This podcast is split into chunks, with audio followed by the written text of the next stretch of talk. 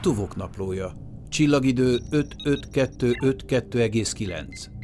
Vulkáni őseim és az emberi faj első találkozásának körülményeit vizsgáló kutatásaim során sajnos több helyen az információk jelentős hiányába ütköztem. Az esemény kauzalitása alapján próbáltam következtetni, kiegészíteni a csonka adatbázist. Azonban pár napja újabb fordulatot vett küldetésem, miután egy váratlan gravitációs hullámot okozó pulzár elektromágneses sugárzásában műszereim beágyazódott titkosított szubtérüzenetet fogtak. A megfejtett adás egy 21. századi eseményre, a kapcsolatfelvétel napjára tartalmazott meghívást.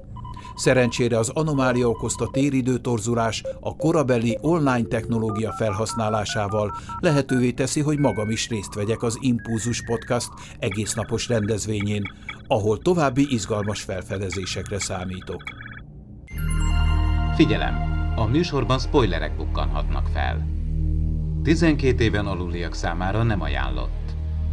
Az MD Média bemutatja.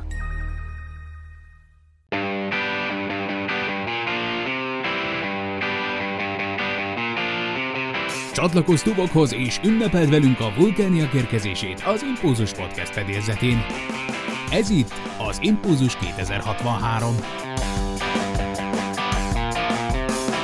Sziasztok, ez itt az Impulzus 2063, az Impulzus Podcast külön kiadása a kapcsolatfelvétel napja alkalmából. A mikrofonnál Horváth Ádám Tamás, és a vulkániak 42 év múlva esedékes érkezését ünnepeljük most Bardószné Kocsis Erzsóval. Szia! Sziasztok! Kasza Magdival. Sziasztok! Faragó Dével. Sziasztok! Kő Gergővel. Sziasztok! És műsorvezető társammal, Farkas Csabával. Köszöntök mindenkit, szervusztok! Sziasztok, hát elérkezett ez a nap is, eh, és hát eh, szomorú és fájó szívvel, de ismét nem tudtunk összegyűlni, és egy közösség találkozó keretén belül megünnepelni ezt a, ezt a, a ünnepélyes eh, dátumot és időpontot de hát ilyen ez a pandémia. Ti egy, egyébként hogy viselitek a, a, a bezártságot, vagy a, vagy a szociális elzártságot? Hát nem tudom, nekem nem olyan régóta van csak, mert mi teljesen kontaktba toltuk eddig az iskolai oktatást, tehát valahogy egy kicsit ilyen fellélegzésféle is volt ez, hogy nem normál oktatásban vagyunk, hanem egy kicsit talán a biztonságosabb zónában, mint napi 8 órától 4 óráig tűzvonalban lenni. X számú kicsi gyerek közt, én elsősök közt voltam, akiket elég nehéz volt megtanítani arra, hogy igenis egész nap maszkba legyünk, meg másik az, hogy egész nap maszkba tanítani első osztályban, tehát nap végére kb. nulla hangom volt mindig, úgyhogy most ez a digitális oktatás meg bezárás, tehát nekem ez valahol érdekesen hangzik, de nem feltétlenül rosszul jön ki, mert én kb. még csak tíz napja vagyok itthon, tehát ez, ez nekem még ez így teljesen oké. Okay. Kérdezd meg majd egy hónap múlva, hogy mit mondom, de most még eddig de semmi bajom vele, tehát. Magdi? Én köszönöm szépen, meg vagyok. Igazából ami hiányzik nek, számomra az igen, az a szociális élet, tehát hogy a barátaimmal össze tudjak jönni. Én rendszeresen járok rendezvényekre általában, tehát normális esetben gamer bárba, mindenféle előadásokra, ezek, ezek azért hiányoznak, de egyébként totál megértem a bezárást, tehát hogy így nincs, nem, nem lázadozok, csak, csak hiányzik. Dave? Én már hát néhány éve home office-ban ö, dolgozok, de azért a heti kontaktus ö, mindig megvolt a, a, a céggel és a, a, a csapattal. Így ez a távkapcsolattartás nem új számomra, de megérzem tehát annak a hiányát, és hát az Impulzus Podcast mindig felüdülést jelent. Gergő? Hát én egyáltalán nem érzem, mert én a kereskedelemben dolgozok alapvetően, és Nálunk ugye hiába van home office, például irodai, ugye én olyan területen dolgozok, hogy én folyamatosan kint vagyok a hálózatban, úgyhogy én ezt így nem érzem meg. A legelején volt, amikor ugye elindult ez az őrület még tavaly, hogy, hogy akkor kellett egy hétig itthon lenni, és nem mehettünk sehova, de azóta én folyamatosan kint vagyok való életben. Ami nagyon hiányzik ugye, hogy hát ugye a szinkronunkkal nem haladunk egyáltalán, de most nagyon-nagyon ritkán tudunk felvételt csinálni, ugye most megint leálltunk vele teljesen, úgyhogy ez a része nagyon hiányzik. Hát meg ugye nekem is a találkozók azért hiányoznak, hogy összefussunk azért egy-két alkalommal, úgyhogy nálam, nálam ilyen felemás a történet. Én, én, én, nekem ez így nem jön le, hogy otthon vagyok folyamatosan. Csabi? Mérnök hallgatóknak nagyon nehéz átadni azokat a tantárgyakat, amik normál esetben ugye face-to-face szoktak megtörténni, ilyen gyakorlatorientált képzésen ez mindig fejvakarást okoz, hogy most akkor műszerbemutatókat hogyan valósítsunk meg, elége a videó, pótolhatók ezek a jegyzőkönyvek, illetve az egész személyes kontaktusra kialakított képzés, az hogyan fog működni hosszú távon. Most már ugye hát nem csak a, a középiskolásoknak, illetve a, az általános iskolásoknak ez egy húzós periódus az életükben, hanem most már az egyetemi hallgatókról is elmondható az, hogy már két éve gyakorlatilag, két éve? Két fél Vagy egy éve. éve? Két, két fél, fél év, lehet, hogy igen. Mondjuk azt, hogy egy éve már. Nem, a harmadik, igen, a harmadik fél évet csináljuk el, mert tavasz, tavaly tavaszinál kezdtük, utána volt egy őszi fél év, meg most a tavaszi megint. Aha. Akkor egy má, jó Másfél másfél évet évet mondhatunk, kicsit fölfelé kerekítjük, de, de igen, tehát ez, ez mindenképpen egy nehéz kérdés. Itt egyébként azt szoktam észrevenni, hogy eltérő vélemények vannak a szociális igények tekintetében, itt a pandémiával felmerülő kérdéskörben. Ugye valaki azt mondja, hogy hát ennél több emberrel nem kell érintkezni, mint amennyivel ugye bezártságunk alatt érintkezünk, ez teljesen jó így, meg amikor megjelentek ugye a szupermarketekben ezek a másfél méteres biztonsági távolságok, akkor sok mindenki fellélegzett, hogy hát na végre, hát így kéne csinálni, hogy ne, ne legyen ott a sarkamban rögtön egy ember, de ugye nem is ezek a mindennapi bosszúságok a sarkalatos kérdések, hanem ténylegesen azok a rendezvények, ö, szociális események, fesztiválok, sörözések, kocsmába járások, amik, amiket nehéz ö, nélkülözni ezekben az időkben. És hát már a hu- 21. században vagyunk, a harmadik évezred, nem is hajnalán már, hanem bőven-bőven benne, és hát itt van a digitalizáció, és, és mi is most Skype-on keresztül rögzítjük a műsort, többféle online fórum van arra, hogy, hogy emberek kontaktáljanak és interakciót kezdeményezzenek egymással, viszont, viszont azért, ahogy ti is, Csabi és Magdi, illetve Gergő kiemeltétek, hogy, hogy azért azok az interakciók azért hiányoznak az embernek, tehát ennyi idő után most már a második évet tapossuk ö, közösségtalálkozó nélkül. Ez valahogy egy kicsit, kicsit ö, olyan ö, Szóval kiválthatja szerintetek a- az online jelenlét azokat a beszélgetéseket, akár társasjátékozásokat, vagy, vagy más olyan közösségi eseményeket, ami, amik most nem jöhetnek létre?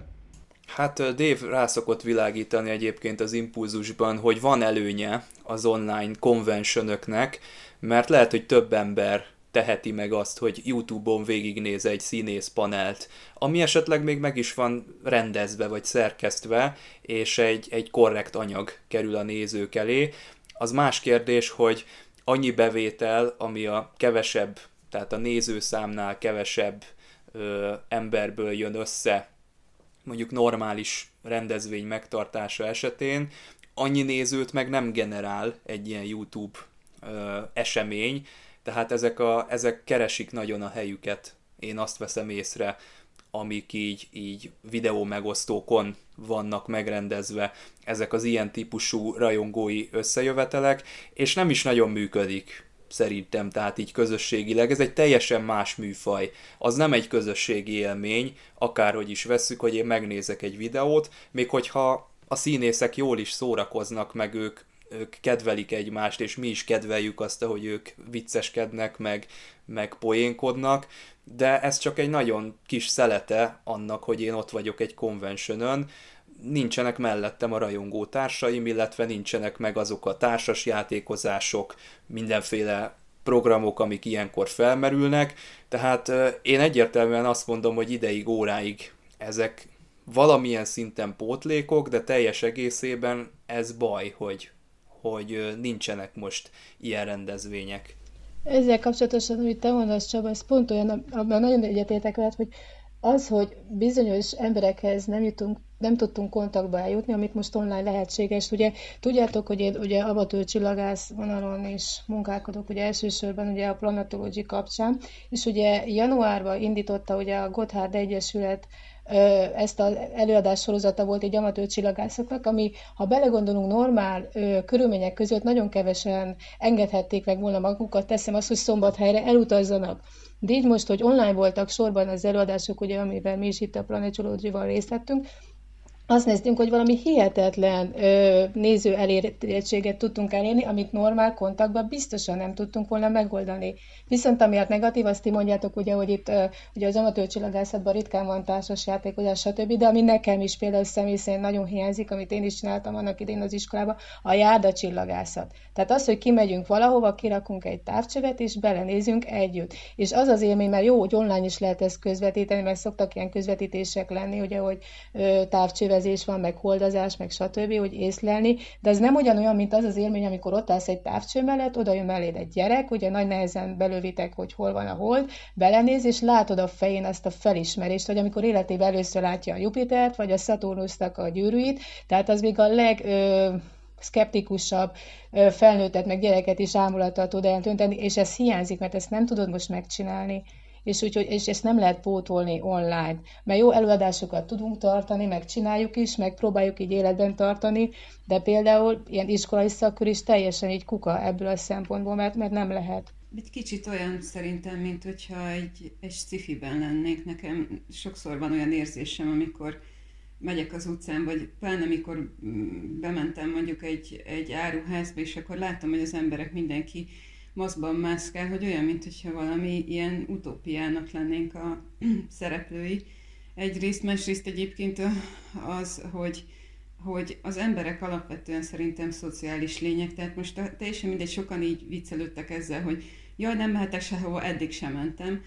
Ö, igen, de azért a, a, a, a, alapvetően a legtöbb emberben benne van, hogy szociálisan szeret érintkezni másokkal, mert ez az emberi természetnek a része.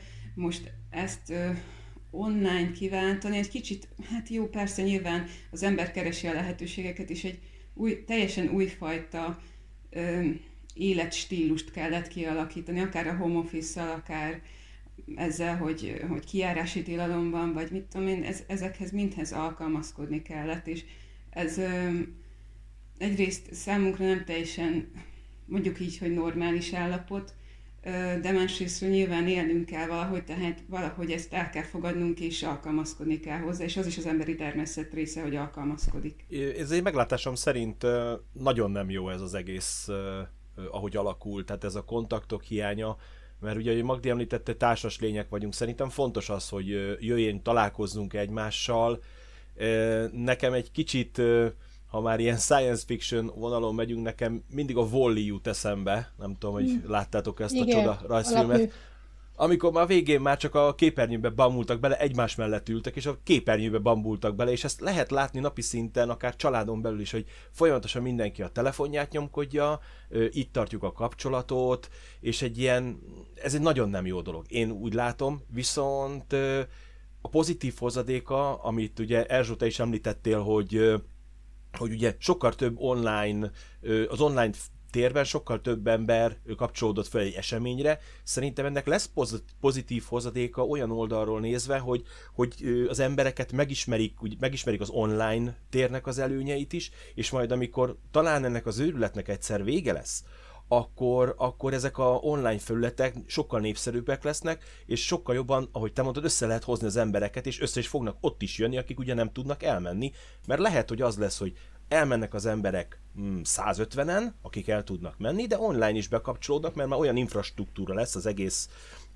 ez a pandémia miatt kialakul egy olyan online struktúra, hogy még 800 emberbe tud majd kapcsolódni. Úgyhogy ennek szerintem, ha a pozitív oldalát nézzük, akkor ennek lesz pozitív hozadéka majd egyszer, ha vége lesz ennek az őrületnek. Én nekem, ami a legrosszabb az egészben, ugye én is folyamatosan kint vagyok emberek között a maszk. Ugye, ahogy Erzső említett, hogy a diákokat maszkban kell, ugye nekem is egész nap maszkban kell beszélni, hogy és, és ez nagyon leterhelő. Tehát nem csak egészségileg, hanem, hanem mentálisan is, szellemileg is nagyon leterhelő tud lenni, de én azt látom, hogy szerintem ennek lesz, lesz majd pozitív hozadéka egyszer. A Star Trek nem beszél a vírusokról, nem nagyon látunk és láttunk olyan epizódot benne, ahol ehhez hasonló helyzetet dolgoznának föl, mint a pandémia volt, és ehhez két kérdésem is kapcsolódna. Mit gondoltok, mi ennek az egyik oka? Tehát gyakorlatilag a, a Voyager-ben a Vidián kor talán, ami, ami kicsit párhuzamba párhuzamba állítható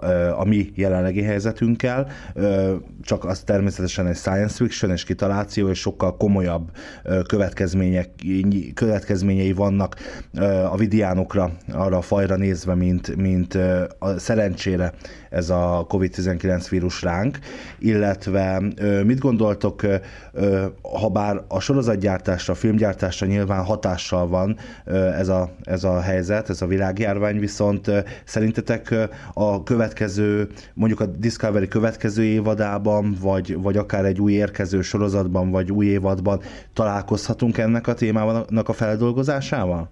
Szerintem találkoztunk, lehet, hogy nem volt ez szánt szándékkal beleírva, hiszen a Discovery harmadik évadát még a pandémia előtt írták meg, illetve még a forgatás is pont előtte fejeződött be, azt hiszem, tehát csak az utómunka húzódott egy kicsit el, de ott az elszigeteltség megjelenik, és pont erről beszélgettünk a évadot összefoglaló adásunkban, hogy minthogyha valamire ráéreztek volna a készítők, de persze ott nincsen vírus, ott más miatt jelentkezik ez a egymástól elszakított közösségeknek a, a témája, de nem lehetett nem meglátni ezt a párhuzamot, és én egyébként kinézem a, a Discovery-nek az íróiból, hogy fognak erre a vírusos helyzetre is valahogyan reflektálni, nem tartom kizártnak. Nem tudom, mert a, emlékeztek a régi sorozatban, viszont a metamorfózis részben ott a hölgy egy vírust kapta, és arról panaszkodik, hogy nem kapta meg időben az oltását, és ezért nem biztos, hogy túl fogja élni. Nem feltétlenül pandémiáról van szó, de ilyen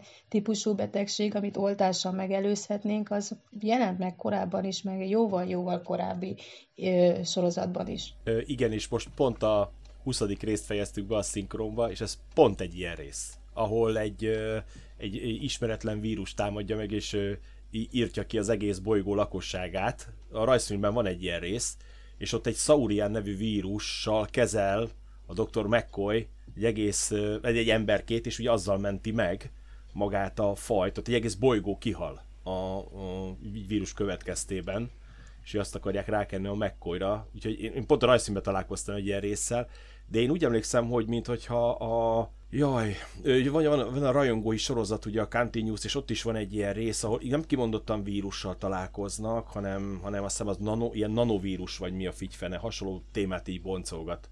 A, de magában a, a nagy sorozatokban én sem emlékszem, hogy ilyen konkrét vírusos, fertőzéses dolog lenne.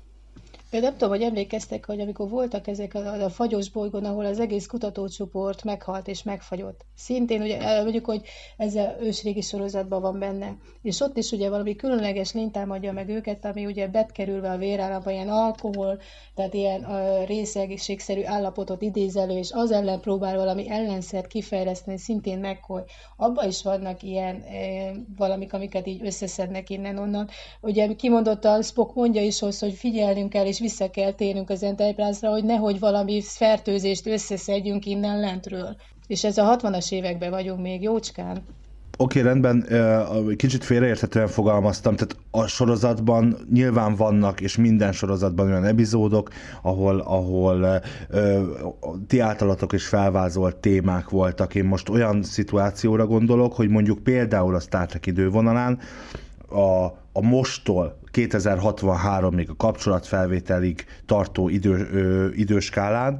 Ö, van világháború, meg éhínség, vagy, vagy az emberek teljesen kúsznak, másznak a sárban Montánában, ahogy egy tanult barátom fogalmazott a minap, viszont Uh, viszont szó sincs arról, hogy esetleg járvány pusztított elképzelheted, arra, arra célzok, hogy egyébként a, a, ha két évvel ezelőtt azt mondom nektek, hogy el tudtok egy ilyen szituációt képzelni, mint ami manapság van, akkor azt mondják, tartok, hogy nem, mert hogy egyébként majd úgy is megoldjuk, meg majd az emberiség föltalálja magát, meg majd alkalmazkodunk, és bármilyen más ö, egyébként triviális ö, ö, választ föl tudnék most sorolni, és nem akarom ennyire a pandémia ö, helyzetébe beleragadni a beszélgetésben, csak arra vagyok kíváncsi, hogy szerintetek miért nem azon kívül azt leszámítva, hogy mondjuk nem lehet egy egész évadot arra fölfűzni, és főleg a régi Star Trek sorozatoknál, ahol epizódikus volt a tartalom, de nem lehet egy egész évadot felfűzni arra, hogy mondjuk egy kor megtámadja a, a, a emberiséget, és aztán Jonathan Archer megy és me, fölkutatja a, az ellenszert, mert az nem látványos, nincsenek benne fegyverek, űrháborúk, de most ezt leszámítva, viszont azért vagyunk itt, hogy, hogy, hogy kitágítsuk a Star Trek világát és a saját látásmódunkat a Star Trekben. Tehát szerintetek miért, miért nem, ha ebbe a valóságba képzelitek magatokat, a Star Trek valóságába képzelitek magatokat, akkor, akkor, akkor vajon miért nem, miért nem történt ez a, a Star Trek történelme során? Hát a kérdésben szerintem a választ megfogalmaztad, ugyanúgy, hogy mi sem gondoltunk volna arra, hogy ilyen szituáció kitörhet, az írók sem. Ez egyébként bíztató, mert ezek szerint a 2063-ig megélt történelemben nincsen hát ilyen Star Trekben említésre méltó pandémia, ebből arra következtethetünk, hogy ez a Covid ez le fog csengeni, vagy, vagy még nagyobb probléma nélkül megszűnik. Persze eddig is rettentően nagy károkat okozott, nagyon sokan haltak meg, és gazdaságilag is nem tudjuk, hogy mi lesz ennek a vége, de mondjuk azt, hogy ha most rögtön lezáródna, vagy idén megoldódna ez a helyzet, akkor, akkor az úgy reális, hogy nem feltétlenül kell ezt említeni a Star Trekben. Egyébként az a szitu, amit mondtál, hogy felkerekedik a Jonathan Archer és egy ellenszert üldöz, az nem is olyan nagy hülyeség, mert ez megtörtént a Babylon 5-ben, tehát ott a Célpont a Föld című filmben jól megfertőzték az egész emberiséget úgy, hogy öt éven belül mindenkinek annyi itt a bolygón, és a Crusade című spin-off sorozat az pont erről szól, hogy az ellenszert keresi a, a legénység. Hát sajnos az a sorozat nem élte meg a, az öt évadot, gondolom. 13 rész, vagy mennyi után kaszálták? Igen, igen, igen. És hát az, az sajnos véget ért, de volt ilyen alapszitu. Nem tudom, hogy amiatt érte véget, mert nem működött ez a koncepció, vagy, vagy más technikai okai voltak, de minden esetre próbálkoztak azért ezzel, ha nem is a Star Trekben, de azért volt ilyen. Szerintetek mi a, mik azok a sarokpontok, életesemények, amik 2063-ig meghatározhatják a mi, a mi világunkat, életünket. Mondjuk kezdjük a közeljövővel. Ti mit jósoltok, hogyan jutunk el a vulkániak érkezéséig? Hát, ha csak a kapcsolatfelvételből indulunk ki, akkor nem kell csinálni semmit mert ott a filmben ugye egy megosztott föld, egy, egy hát nem túl fejletnek tűnő társadalmi struktúrát pillanthatunk meg. Igazából csak annyit kell csinálnia, csak most nagy idézőjelbe van, hogy hát fel kell valahogy találni a, a térhajtó művet, egy használható prototípust kellene kifejleszteni, ezt ugye a Zefran Cochrane megteszi. Itt is bíztató jelek vannak, mert a Parallaxisban úgy emlékszem, hogy arra jutottunk, hogy nincsen fizikai akadálya, vagy a tudomány jelenleg ismert ö, határaival nem ütközik ennek a ö, dolognak a feltalálása, csak éppen egy olyan hatalmas lélegzetvételű mérnöki teljesítményt igényel, amire semmennyi ö, infrastruktúránk nincsen jelenleg, de ezen kívül egyáltalán nem lehetetlen, hogy ez megtörténjen. De természetesen az is egy kicsit félig meddig vicc volt részemről, hogy nem kell csinálni semmit, társadalmi szinten. Annak ellenére, hogy a film azt mondja, hogy maga a kapcsolat felvétel lesz az, ami felemel minket, és onnantól kezdve happy minden. Azért hát dolgozni kéne ezen a xenofóbián, meg hogyha itt körültekintünk politikailag, meg úgy a, az egész világ történései szempontjából, akkor lehet, hogy gyúrni kéne egy kicsit erre az alkalomra, mert elképzelhető, hogyha most érkeznének meg a kedves idegenek, akkor lehet, hogy az inkább romba döntene minket, mint felemelne. Igen, de nem éppen az a szituáció, hogy tök szar minden. Tehát én úgy képzelem de. el, hogy így, így van 2063 április 5-e, meg április 4-e, és akkor mondjuk 2063 március 19-én mondjuk nem tudom, Trump egyik leszármazottja a, a, a világkormány elnöke, és nem tudom, korrupciós harcok dúlnak mindenfele, és virágzik a populizmus, és minden, minden olyan, ami egyébként ellentmond, a, vagy ellenbe megy a Star Trek szellemiségével, hiszen ahogy te is mondtad, ugye majd a kapcsolatfelvétel lesz az, ami minket fölemel. Ez túl kényelmes. Imádom a filmet, és akár csak a Szegenféle uh, kapcsolatot, de úgy érzem, hogy belesüppeszt minket abba a nem törődömségbe, ami, ami gyakorlatilag például a Hold program után uh, volt látható, tehát lásd az amerikai közvelmény már az Apollo 13-at sem kísérte, például figyelemmel élőben a televízióban, csak miután megtörtént a, a, a baj, és valahogy az a tíz év, az az intenzív tíz év, ugye 60-as évek a holdra szállásig, tehát ha az abban a intenzitásban folytatódott volna, akkor tényleg valahol a Marson járnánk, és lehet, hogy nem azon gondolkoznánk, hogy bárcsak eljönne valaki, hanem mi magunk tennénk meg a, a lépéseket, hogy eljussunk, bár nyilván megvannak ezek a lépések, ugye hát gondolhatnánk például a, a, a SETI projektre is, bár pont most ugye hát hallgattam a Parallaxis Podcast 46. adásában Aviló professzorral az interjút, aki hát teljességgel lázbolzott engem is, rendkívül karizmatikus egyéniség a professzor úr Harvard Egyetemről, és hát fantasztikus interjú volt arról, hogy ez a bizonyos Oumuamua objektum nem idegen mesterséges objektum és nem kéne e űrrégészettel foglalkozni ahelyett, hogy több milliárd vagy millió évvel ezelőtt kiküldött például rádióüzeneteket próbálunk már lehet, hogy régen kipusztult civilizációktól felfogni. Tehát nem kéne egy teljesen másik irányba a pénzes, tehát tényleg a több milliárd dollárokkal vagy millió dollárokkal finanszírozott projekteket abba az irányba vinni, hogy, hogy úgy szóván realisztikus módon próbáljuk ezt a bizonyos kapcsolatfelvételt elérni, mert nem biztos, hogy megkapjuk a választ, hogy a kontaktban, nem biztos, hogy két lábú emberszerű lények érkeznek meg, akik ö, beszélik a földi nyelvet, és még akár a mi zenés, zajos, ö, érzelmes kultúránkat is elfogadják, mint a, a vulkániak. Tehát lehet, hogy nekünk kéne elindulni, vagy lehet, hogy már nem is az ember fog elindulni, hanem valami robotszondákat küldünk, mert az ember alá ugye oda kell pakolnod mindent. Tehát az a létfenntartás többe kerül, mint az, hogy például kiküldenénk ilyen mondjuk napvitorlás űrhajókat. Tehát lehet, hogy át kéne állni, és pont a, a pandémia is arra viszi az egész gazdaságot, hogy, hogy racionálisabban gondolkozzunk. Ha nem kell elutazni egy konferenciára, ne utazzunk el. Tehát jó, a távkapcsolat sosem jó, de lehet, hogy annyi ha ezt megszokjuk, és ez működik, lehet, hogy annyit megsporolunk, hogy ö, át tudjuk fordítani azokat a, a tényleg gazdasági tényezőket abba, hogy, hogy akár ilyen marginális projektek legyenek támogatva, mert hogy az Avilób is fogalmazott, most ez a mainstream van támogatva, hogy jussunk el még egyszer a Holdra, ö, jussunk el egyáltalán a Marsra, de, de mi lenne, ha ezek a Míg például ott van az a Hundred Years társi projekt, ami azt mondja, hogy hát az is egy ilyen civil kezdeményezés, azt hiszem, hogy, hogy valami olyasmi elméleti projektről szól ez a száz év csillaghajó nevű kezdeményezés, így pár éve hozták létre, hogy a gazdasági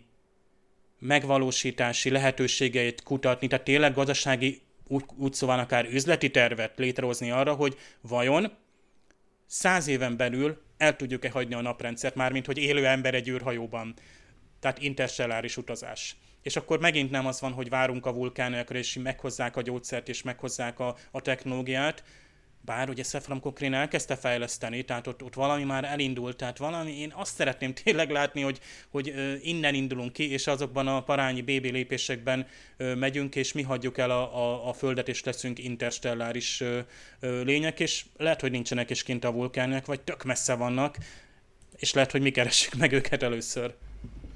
Egyébként ez tök érdekes, amit mondtál, hogy ugye a Star Trekben azt feltételezzük, és feltételeztük a 90-es években, hogy majd a, a, a térváltás technológiájával rendelkező vulkániak éppen itt járkálnak, és észreveszik, hogy hát bizony, a, mi is képesek vagyunk a fénynél gyorsabban utazni, ezért így leszállnak ide, és megtörténik a kapcsolatfelvétel. De miért jönne ide egy idegen faj? Bármennyire fejlett, miért nem küldene eszközöket, szondákat, ahogy egyébként mi tesszük? A Fermi paradoxon, az a Aviló professzor pont erről is beszélt, és mások is beszélnek erről, hogy ott van egy hangja az út szélén. Tovább megyek, láttam már hangját. Tehát lehet, hogy... Igen, Douglas Adams, bocsánat, ezt a hangját mondott, Douglas adams van ez, hogy a idegen faj megpróbálja felvenni a kapcsolatot az emberekkel, de egy arra járó kutya fölnyalja őket, mert hogy nem tudják, a, a, a méretbeli különbséget nem ismerik. Úgyhogy, hát igen, ez azért nehéz kérdés. Nem féltek a vírustól a vulkániuk, tehát nem tudom. Egyébként ez tényleg érdekes kérdés, hogy miért személyesen jönnek ide is kinyílik az ajtó, és kijönnek is, kezet ráznak érte, tehát így se, semmi felmérés. Meg hogy ez egyébként hogy zajlik? Tehát, hogy egyrészt az a készfogás, az, az így a pandémia idején egy egész teljesen más ö, ö, kontextusba kerül. Szerintem ma már Szefrán Kokren öklözne egyet, vagy így, vagy így a lábával ö, köszönne, ahogy azt így ö, szokták, viszont ö, Viszont ez szerintetek hogy működhetett? Tehát, hogy, hogy mi történt valójában a háttérben, engem ez érdekel, hogy így, hogy így jöttek, észrevették, bemérték, izé, és akkor azt mondták, hogy a haló vulkáni parancsnokság, itt az emberek most így gyorsan elérték a, a fényfeletti sebességet, akkor most mi lesz szállunk. Tehát, hogy, vagy ez hogy működik, hogy éppen, éppen egy olyan hajó járt erre, ahol, ahol olyan vulkániak voltak, akik egyébként föl vannak hatalmazva kapcsolatfelvételre, vagy, vagy mi van, ha mondjuk egy, nem tudom, egy teherhajó, vagy mondjuk, a, nem tudom, a, a ferengi, egy ferengi csempész jár erre.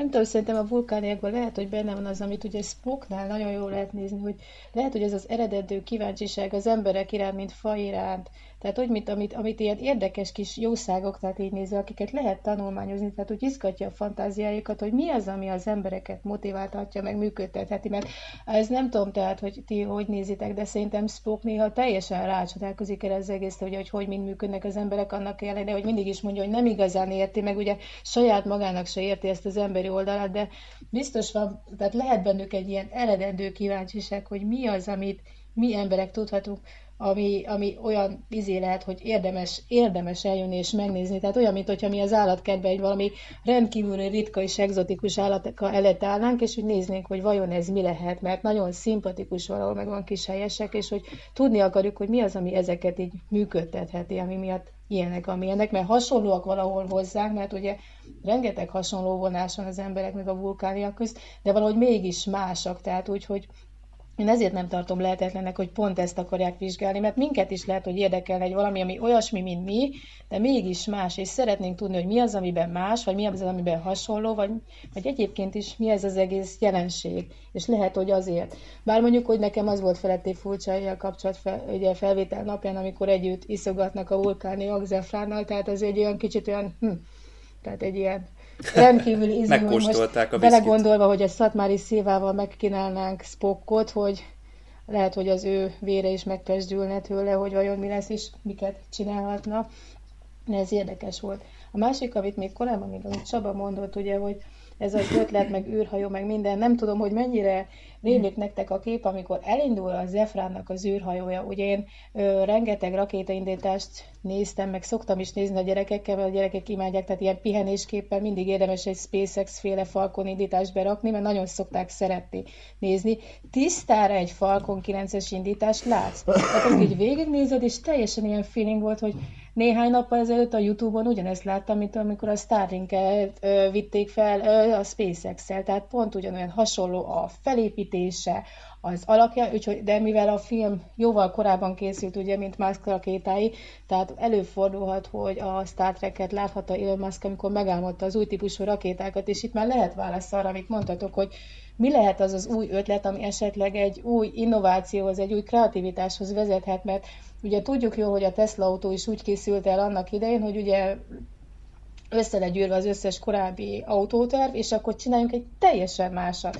És én például ettől a fickótól elképzelhetőnek tartom, hogy ugyanezt meg fogja csinálni. Jó, most a Marsra hajt a Starshipjeivel, ugye az SN11-nek is most várjuk megint az újabb tesztjét, de hogy megint kitalál valami olyan extrém, meg olyan teljesen más dolgot, ami eddig nem működött, hogy értrejöhet ez, amit mondhatok, hogy ez az intergalaktikus utazás is akár. És én bennem meglátom ezt a fantáziát, meg csíziót, hogy akár nem csak a Marsig akar eljutni, ami úgymond ö, szintén nála teljesen valószínűnek tartom, hogy szerintem, hogy a mi időnkben ez meg fog már történni, hanem az, hogy nem csak a Marsig, hanem azon túl is, mert benne szerintem van egy olyan Flash, hogy ezt, ezt meg fogja tudni akár csinálni, ha akarja. Meg ugye mellette van egy anyagi háttere is elég jelentős, tudjuk jól. Figyeljétek meg végül, ám nem az lesz, hogy ide jönnek ám a vulkániak, hanem majd mi megyünk a vulkánra. Igen, Fischer, Elon Musk, és meg Elon Muskról szokták mondani, hogy, hogy csak hazamegy.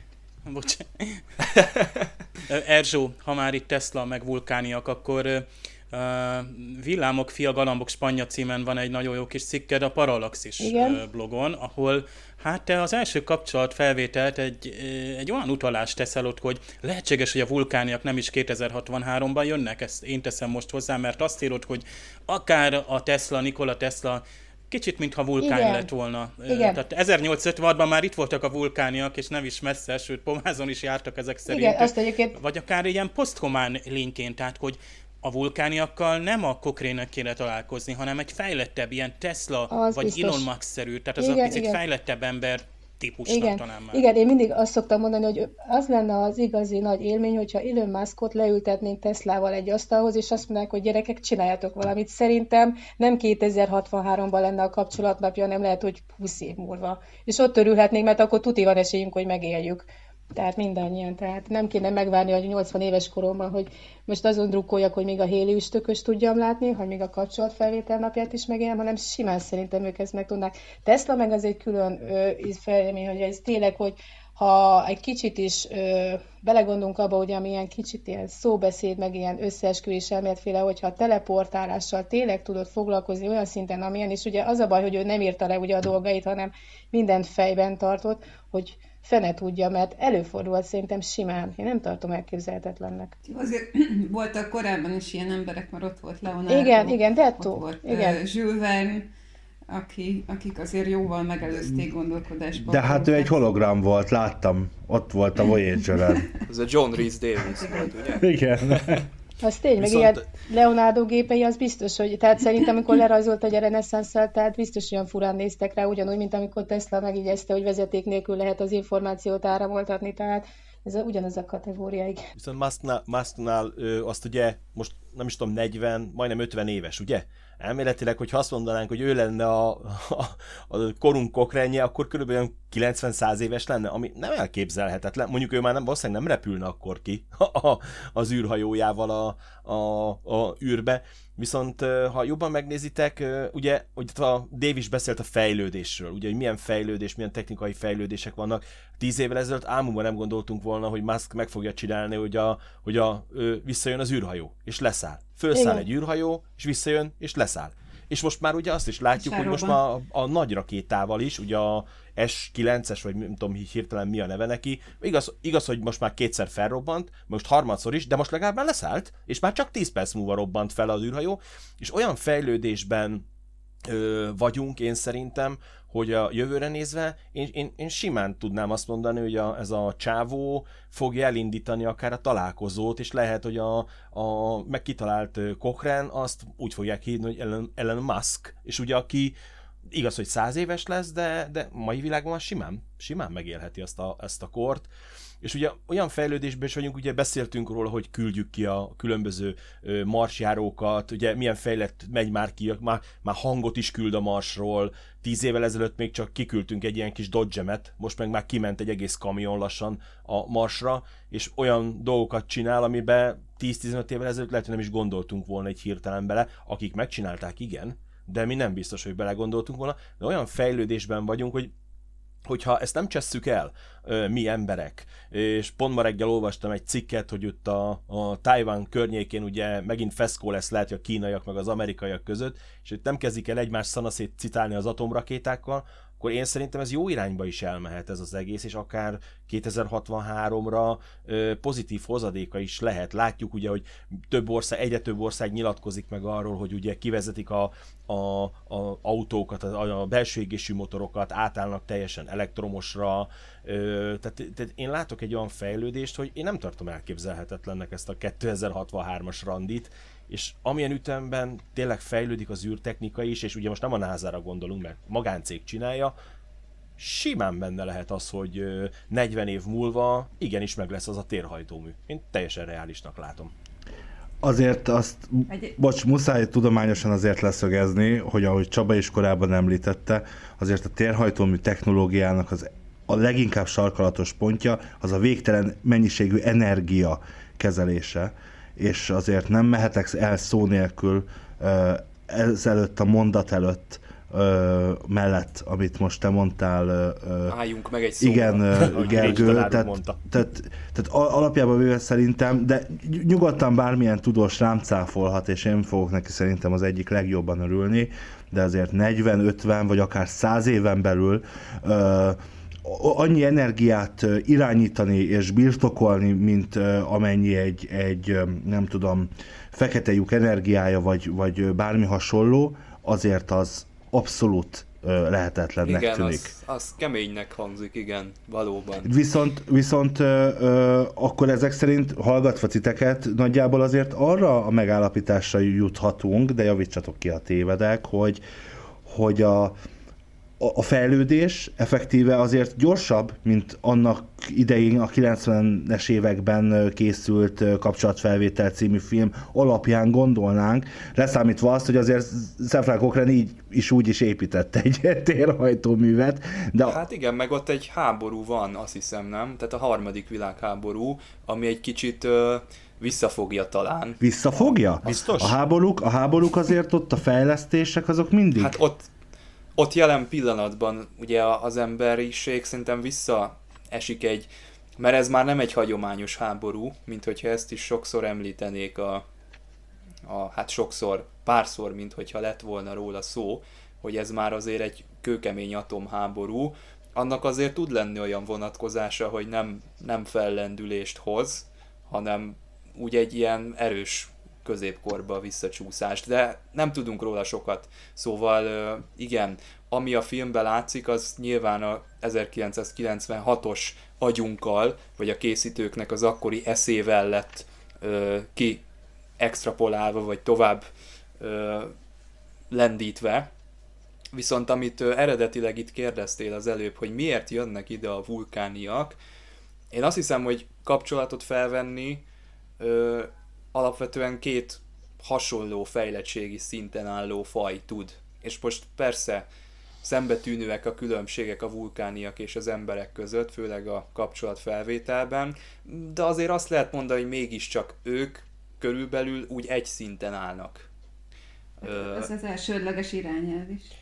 Igen, tehát nem tudnánk, nem tudnánk szóba állni olyan idegenekkel, akik tőlünk drasztikusan fejletlenebbek, és akik meg fejlettebbek, azokkal úgy szintén nem. Van ez az univerzális jel a, a galaxisban, hogy valaki átlépi a, a, a térhajt, a, a teret vált az univerzumban, vagy megépíti ugye a térhajtó művet, ez azt jelenti a, a mi fejlettségi szintünkön álló fajok számára, hogy ott, ott fel kell venni a kapcsolatfelvételt, mert az egy olyan technikai előrelépést feltételez, ahol hatalmas nagy összefogás van, hatalmas nagy mérnöki teljesítmény van, úgyhogy ez egy ilyen jel.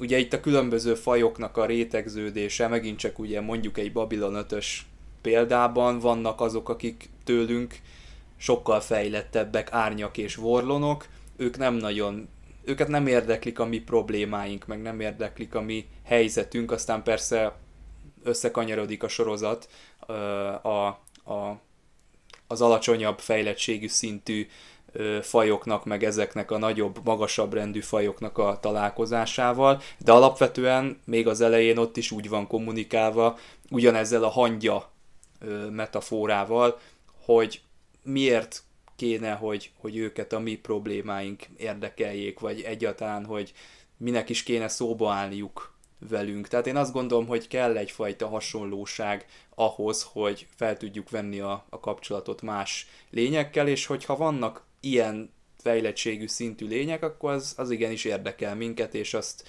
azt megnézzük, és ez a vulkániakat is érdekli, és ezért látták, hogy ide kell jönni. De viszont a Star Trek az azért azt, azt is felvetette azt a lehetőséget, amikor tévedünk, mert az űrlázadásban pont erről szól, hogy azt gondolják, hogy egy primitív társadalmat figyelnek meg, és közben kiderül, hogy sokkal fejlettebbek, mint azok, akik megfigyelik őket. Szóval azért, hogy mi alapján, jó, Igen, ez, de ott... az a legjobb, hogy a térhajtómű az, az legalább egy biztos pont. Tehát az, hogyha csak azt nézzük meg, hogy milyen társadalomban élnek, vagy, vagy milyen az élet, mondjuk az alapján nem lehet megítélni. Persze. Most De ott is, tehát az a két faj is nagyjából úgy egy szinten van, az emberiség és a Baku. Uh-huh. Hát viszont nem tudjuk, hogy a... Jó, az csak a... nem tudják. Ja, ők azt hiszik, hogy nem, hogy primitívebbek. Tehát ők nem gondolják, hogy ugye ott döbbennek meg, hogy ők felismerik azt, hogy ez egy android, és hogy egyáltalán honnan tudják, mi az android, amikor ők ilyen elmaradott népnek tűnnek. Igen, ott kapálnak végig a főcímben. A fénynél gyorsabb utazás az, az csak azt, mert hogy nem mindegy, hogy azt mondjuk, ahogy Csaba, te fogalmaztál, hogy hogyha azt látjuk, hogy egy faj ö, eléri a térváltás technológiáját, akkor, akkor összefogott, vagy, és akkor az, egy, az a mérce, vagy az a mérce, hogy kijut a világűrbe, a mély űrbe, megismer más fajokat, elfogadóbbá, és, és ö, ö, szellemileg magasabb szintűvé válik, mert hogy azért nem mindegy, hiszen leszálltak ide, az, látták, hogy teret vált a Cochrane, és 5 perc múlva, vagy 10 perc múlva leszálltak ide. Tehát, hogy így ebben nem volt az, hogy na hát kijutottak az univerzumba, akkor igazából már milyen felvilágosult nép? Ebben minden benne van, amit mondasz, tehát magában foglalhatja azt is, hogy összefogtak, magában foglalhatja azt is, hogy csak mérnökileg vannak ott a szerem, nem lehet biztosra tudni, tehát nem olyan ökölszabály, hogy most igenis ez, ez a nép meg, megnyerte a saját maga megváltását, de szerintem egy jó toleranciával, egy jó tűréssel kijelenthető az, hogy azzal a fajjal már érdemes foglalkozni, aki ezt elérte ezt a szintet. Én bennem most felmerült ez, nagyon jó kérdése volt Ádámnak, mert bennem felmerült ez is akkor, hogy hogyha a kérdéses az, hogy most egy garázsban összehozta valaki, most idézőjelben mondom, egy garázsban összehozott valaki egy térhajtó művet, és kijutott a világűrbe, de a, az emberek maguk meg, meg nem elég fejlettek mondjuk intelligenciában, vagy valami. Tehát, hogy mondjuk egy Tesla összerakott egy térhajtóművet, és kijutottak. De attól még az emberiség többsége meg, meg sokkal lejjebb van szintben, mint az az egy ember, aki egyébként egy lángelme, mint Cochrane.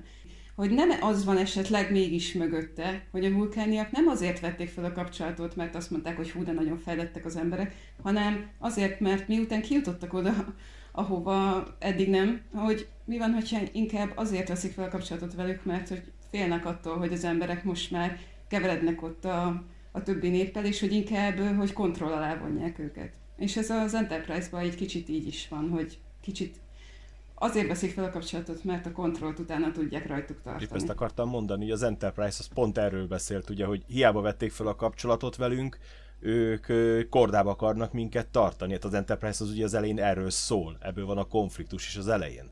Viszont a, az, hogy mi, mi, az, hogy egy lénynél, egy idegen lénynél, ugye azt sem tudjuk, hogy mi a határ. Mi az a dolog. Ugye a, a, a, a, a Star Trekben ugye ott az, hogy ugye térhajtómű kijutottunk. De lehet, hogy egy másik fajnál, aki lehet, hogy figyel minket ám különben, azt mondja, hogy elég, hogyha majd átjutunk A pontból B pontba, leszállunk a Marson, csinálunk ott egy kolóniát, és akkor ő már úgy érzi, hogy ez mi már fel tudjuk venni, mert kolonizáltunk egy másik bolygót. De lehet, hogy egy olyan faj lesz, aki azt fogja mondani, hogy még akkor sem fogja felvenni a kapcsolatot, ha már az egész naprendszerbe itten röpködünk, akár térhajtóművel is, lehet, hogy akkor se fogja felvenni. Ez úgy csak akkor derül ki, amikor le fognak szállni. hogy mi az a határ, amikor azt mondjuk, hogy itt fogadnak el minket, és egy idegen faj.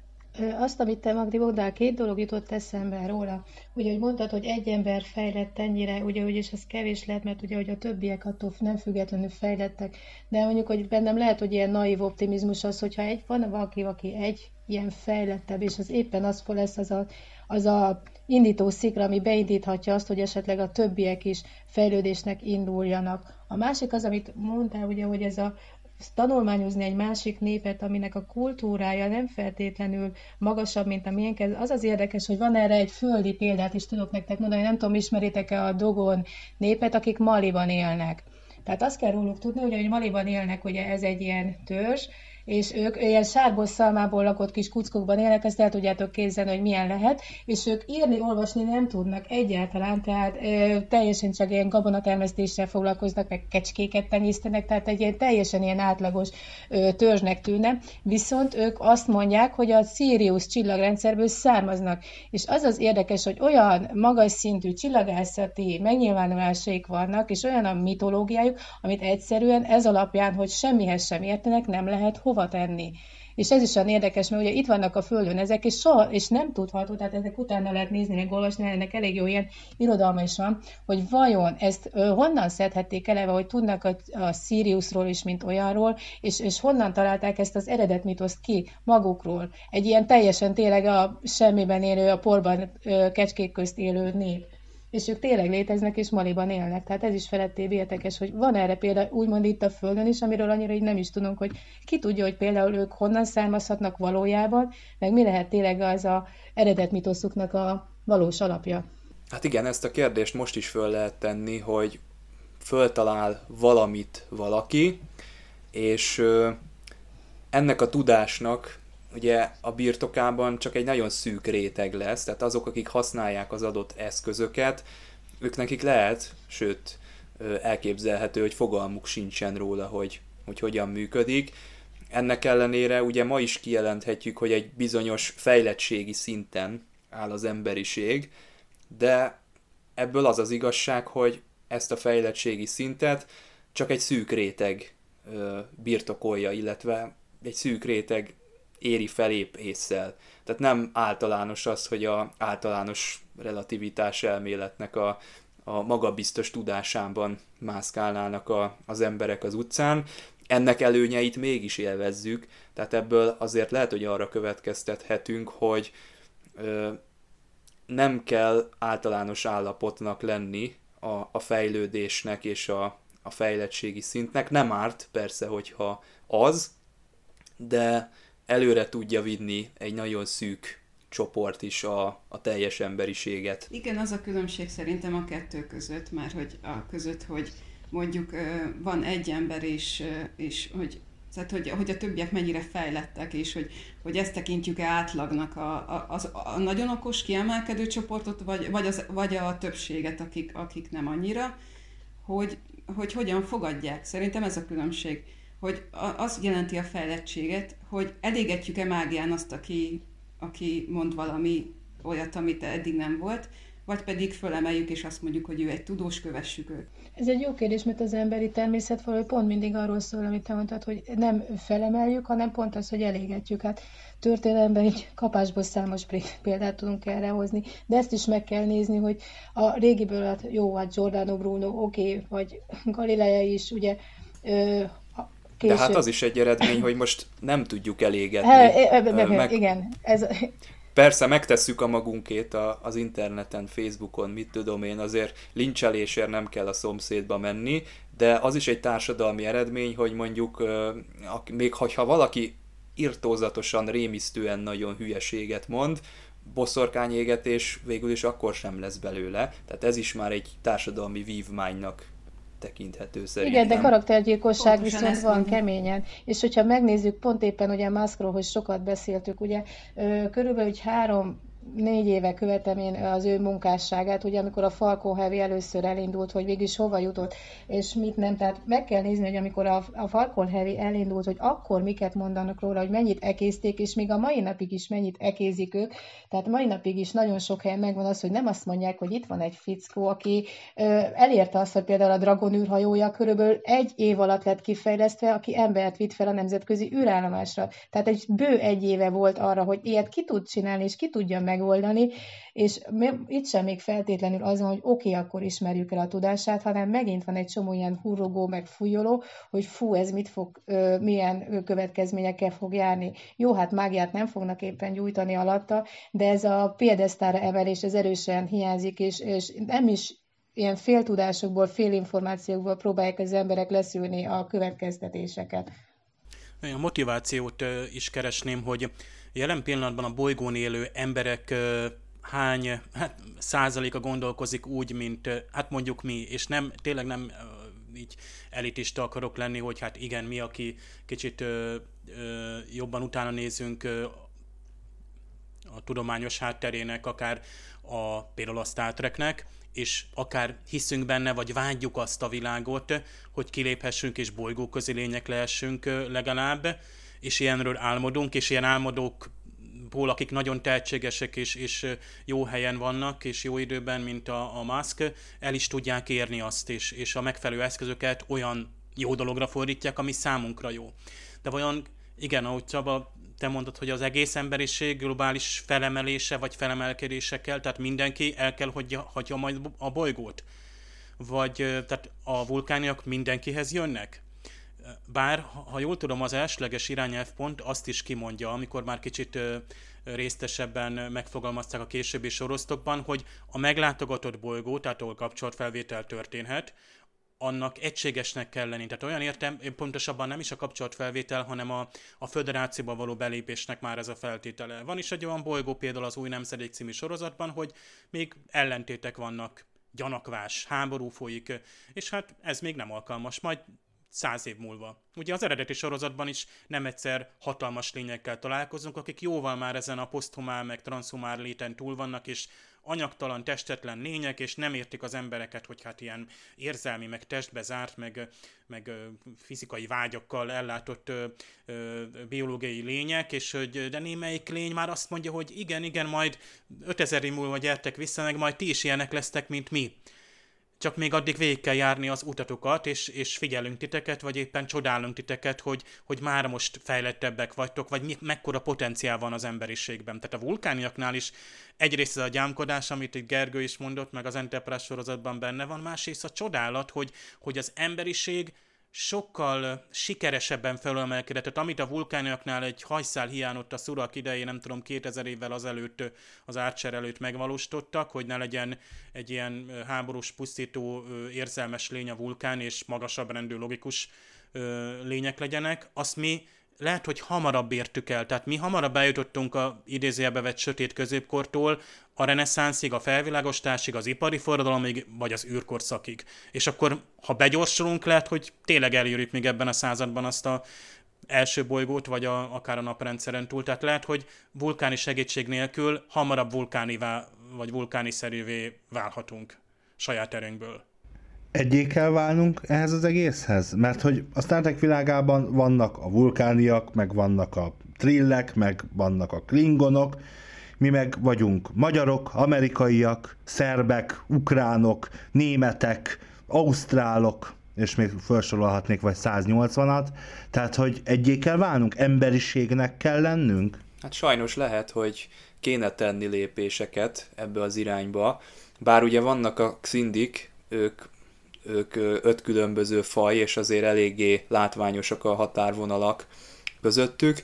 De igen, tehát ez alapján, ugye volt a vulkániaknál is Szurak, aki egyesíteni tudta a logika erejével az egész népet, Klingonoknál Kélesz, stb. Tehát azért voltak itt olyan karizmatikus vezetők, akik rendet vágtak a megosztottságban. Ez lehet, hogy egy kicsit ilyen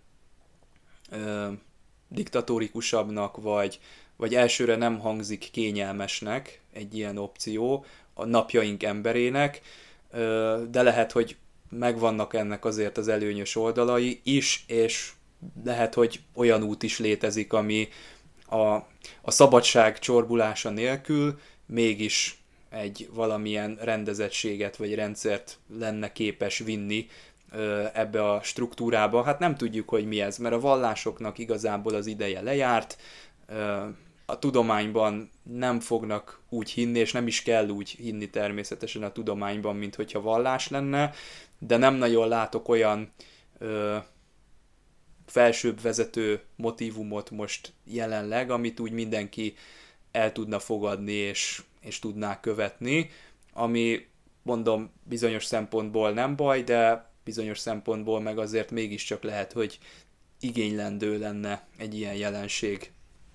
Szerintem pont a, az idegenek megjelenése lenne az, ami talán, ez most csak egy mm, elképzelés, de ami összefoghatna az emberiséget, mert azt mondanák, hogy ugye addig háborúznak itt a Földön, amíg azt mondjuk, hogy mert ő a én területemre jött, ő meg, meg, és amikor megtudjuk azt, hogy de nem vagyunk egyedül, nem csak ez a bolygó van, hanem számtalan száz, mert ugye jó feltételezzük, de hát ugye bizonyíték nincsen rá, valaki hisz benne, mint hogyha ez is egy vallás lenne, vagy valami, de hogyha már ott van a bizonyíték rá, hogy jönnek az idegenek és felveszik velünk a kapcsolatot, és tényleg ott vannak, és tényleg láthatjuk őket, és akkor kinyílik így az univerzum, és azt mondjuk, hogy jó, de hát mi a 500 ezredik kis faj vagyunk ebben, akkor már nem úgy van, hogy itt bolygón belül vagyunk különbözőek, hanem mi vagyunk az emberiség, és ők a többiek.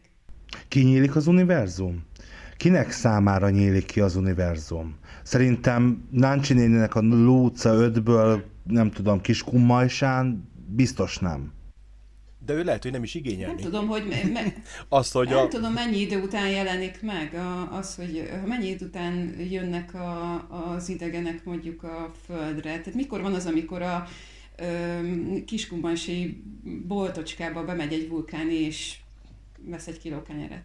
Most mondtam. A nézve a, a közéletet a világon, vagy akár itt Európában, vagy akár Magyarországon, szerintetek a, az emberiség belátható időn belül készen áll arra, hogy, hogy talál, számítana az a fölismerés, hogy nem vagyunk egyedül? Nem, de ha így tesszük fel a kérdést, akkor szerintem semmire nem állnánk készen. Tehát bármit behelyettesíthetnénk ide, hogy készen állunk-e arra, hogy, arra kórusban jöhetne a válasz, hogy hát nem, mert előbb akkor itthon kéne, a saját tanyánkon kéne söprögetni, de itt akármilyen más témáról is van szó, ugye mindig tudunk egyel fontosabb dolgot mondani, hogy mit kéne először csinálni, mielőtt még készen állnánk arra, hogy. Hát, bocsásson meg, uram, hát ne gyűjjenek ide a, a vulkáni migráncsok. Hát elveszik a munkánkat. És most ezt komolyan értem, mert hogy azért a világon ez most elég erőteljesen jelen van, Európában szélsőségesen jelen van, oké, rendben ez most van, és nem biztos, hogy 2063-ban is így lesz, de, de nem rossz jel ez, hogy milyen irányba megyünk, vagy, vagy egyszer csak ö, ezek a hangok elhalkulnak, mindenki majd elfogadóbb lesz, és vagy az lesz, amit Magdi mondott, hogy majd jönnek a földön kívüliek, és az majd megerősít minket ebben a felismerésben, és ö, együtt kézen fogva, ö, mint ö, a emberiség folytatjuk a, a, a jövőnket, és akkor nem beszélve arról egyébként, hogy, hogy mi most feltételezzük itt természetesen, mivel egy Star Trek tematikus műsorban vagyunk, hogy a relatíve barátságos vulkániak fognak érkezni ide hozzánk, viszont mondjuk a szintén Gene Roddenberry által megálmodott, de az ő halála után készült Earth Final Conflict a célpont a Föld, vagy bolygó neve Föld című Magyarországon is lát, bemutatott sorozatban látjuk, hogy ide jönnek a, a téloniak, és hát azért ebbe több a konspiráció és több a politika az ő részükről is, mint, mint a, az, a, az igazság, vagy a, vagy a segítség, a nekünk nyújtott segíteni, segít, segítő szándék. Hát igen, de úgy szerintem egy kicsit úgy beszélünk a helyzetről, mint hogyha ez valódi döntés lenne. Tehát szerintem, hogyha vannak ilyen idegenek, ide jönnek, vagy nem jönnek ide, vagy majd valamikor szeretnének idejönni, az be fogja indítani a lavinát, és részünkről sem lesz az a dilemma, hogy hú, ha fel vagyunk mi erre készülve, ebbe bele kell ugrani, és, és egy ilyen folyamat magával rántja az összes többi következő történést, úgyhogy szerintem ezeket, ezeket a dolgokat meg kell ragadni, és, és bele kell folyni. Ha készen állunk, ha nem állunk készen, nincsen más választásunk. Hát figyeljetek, készen álltunk mi egy pandémiára? Készen állt az emberiség egy pandémiára? Nem, de bele kellett ugranunk, mert nem volt másik lehetőség, mint hogy valahogy ezt a helyzetet kezeljük, és emberiség szintjén kellett kezelni. Igaz, hogy országonként is kezelik, de azért ez egy, ez hát de egy pont emberiség ez a... probléma. Hát pont ez az, hogy országonként is kezelik, tehát ott van az egyik, aki nyáimmunitásra esküszik, a másik, aki, aki bezárkózik, a harmadik, aki tök mindegy, viszont közben ott a nép, aki azt mondja, hogy de hát azért kényelmetlen egész nap a maszk, vagy, vagy nem tudom, éppen oltás ellenes vagyok, mert éppen megcsipelnek Bill Gatesek, meg Soros Gyuri bácsiék, meg Gyurcsány Ferenc természetesen a megbúvó háttérszál, szóval, hogy, hogy én most arra gondolok, és még mindig ugyanazon vagyok gyakorlatilag itt most már a műsor fele óta, hogy, hogy hát nem tudok máshogy fogalmazni, agyban. Agyban tartunk-e ott? Feltételezem, hogy azok a hallgatóink, akik most hallgatnak minket, azok biztos vagyok benne, hogy ott tartanak agyban, hogy tudják ezeket a, a, a mondatokat és ezeket a gondolatokat fejben hova rakni, és értelmezni. Na de nagyon sokan vagyunk a, a krumpli szavazatokért megvehető országban és világban, ahol, ahol bizony ez nem, nem azon múlik. Pont ez jutott nekem eszembe, és ezen gondolkozok azóta, amióta titeket hallgatlak, ugye, ami nekem beugrott, ugye, hogy, hogy ez nagyon szép és jó, de minden nemzetnek van egy úgynevezett ez a kollektív nemzettudata, amitől más lesz, és éppen ez, amit mondtál te is, hogy mindenki másképp kezeli, például ezt az emlegetett pandémia helyzetet is.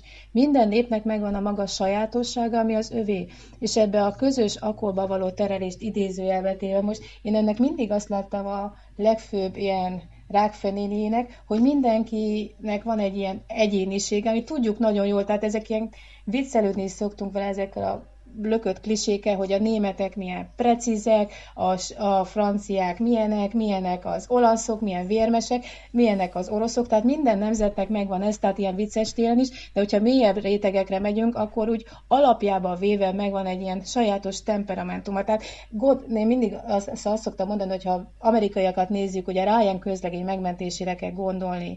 Egy közlegényért képesek voltak visszaküldeni egy szakaszt, és nem számított hány ember hal meg, azt az egyet haza kellett kellett hozni. Na már most ugyanezt a történetet én el nem tudnám képzelni egy orosz filmként.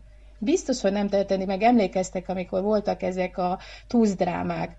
Bementek, bedobták a ö, mérges gázokat, és kész, ennyi. Tehát nem azt nézték ennyire szélsőségesen. Tehát minden nemzetnek megvan a maga sajátossága is, és azért nem tudom, hogyha történ egy ilyen találkozás, hogy megtörténne ez a, ez a kollektív öntudatra ébredés, hogy ez hogy történne meg, mert szerintem mindenki, ahogy másképp kezeli ezt a mostani helyzetet, ezt a találkozást is másképp kezelné le. Egy japántól szerintem egészen más reakciók fognak jönni, mint egy magyar embertől, vagy bármitől, tehát hogyha így lebontogatjuk. Viszont, hogyha még lejjebb megyünk az egyének szintére, ott meg tényleg más lesz a kisboltban, meg más lesz egy értelmiségi embernek, tehát egészen komplikált és összetett lesz ez az egész a végén. Hát kérdés, hogy van-e olyan modell, ami ezeket egyesíti, Igen. remélhetőleg van. A Star Trek ezt jól megoldja, Igen. tehát ott, a, ott jól meg kidomborodnak a, az egyes nemzetek, vannak írek, vannak oroszok, és vannak orosz viccek adott esetben. Igen, Csekov szerint. Amikor Csekovról van nagyon szó. jó, tehát minden jó dolog Oroszországból származik, igen. nagyon cuki. Tehát nem vesztették el a, az emberek a, a saját hazájukat, én úgy gondolom a Star Trekben sem, de valahogy mégis olyan jó egységet alkotta föl, tehát egy jó egyensúlyt kell ezzel kapcsolatban találni. Az ilyen beszélgetések azok hajlamosak abba a csapdába esni, hogy olyan vitává fajulnak, hogy húha, most el kell törölni a nemzetállamokat, vagy annak a teljes ellenkezője, hogy húha, mindenki maradjon meg a kis saját határain belül, ö, nehogy ö, migránsok támadjanak meg minket, meg mit tudom én. Tehát van ez a két véghelyzet, de a kettő közötti egyensúly az úgy nem nagyon szokott felmerülni, és erre szerintem a Star Trek egy jó példát ad. Aki figyel, és aki ismeri jól az univerzumot, az tud benne találni ilyen momentumokat. Természetesen nem, nem túl van ezt tolva, vagy nem, nem nyomatják ezt lépten nyomon, de vannak olyan apró nüanszok, amik, amik tök jó kis poénokat csinálnak a, az egyes nemzeteknek a sajátosságaiból.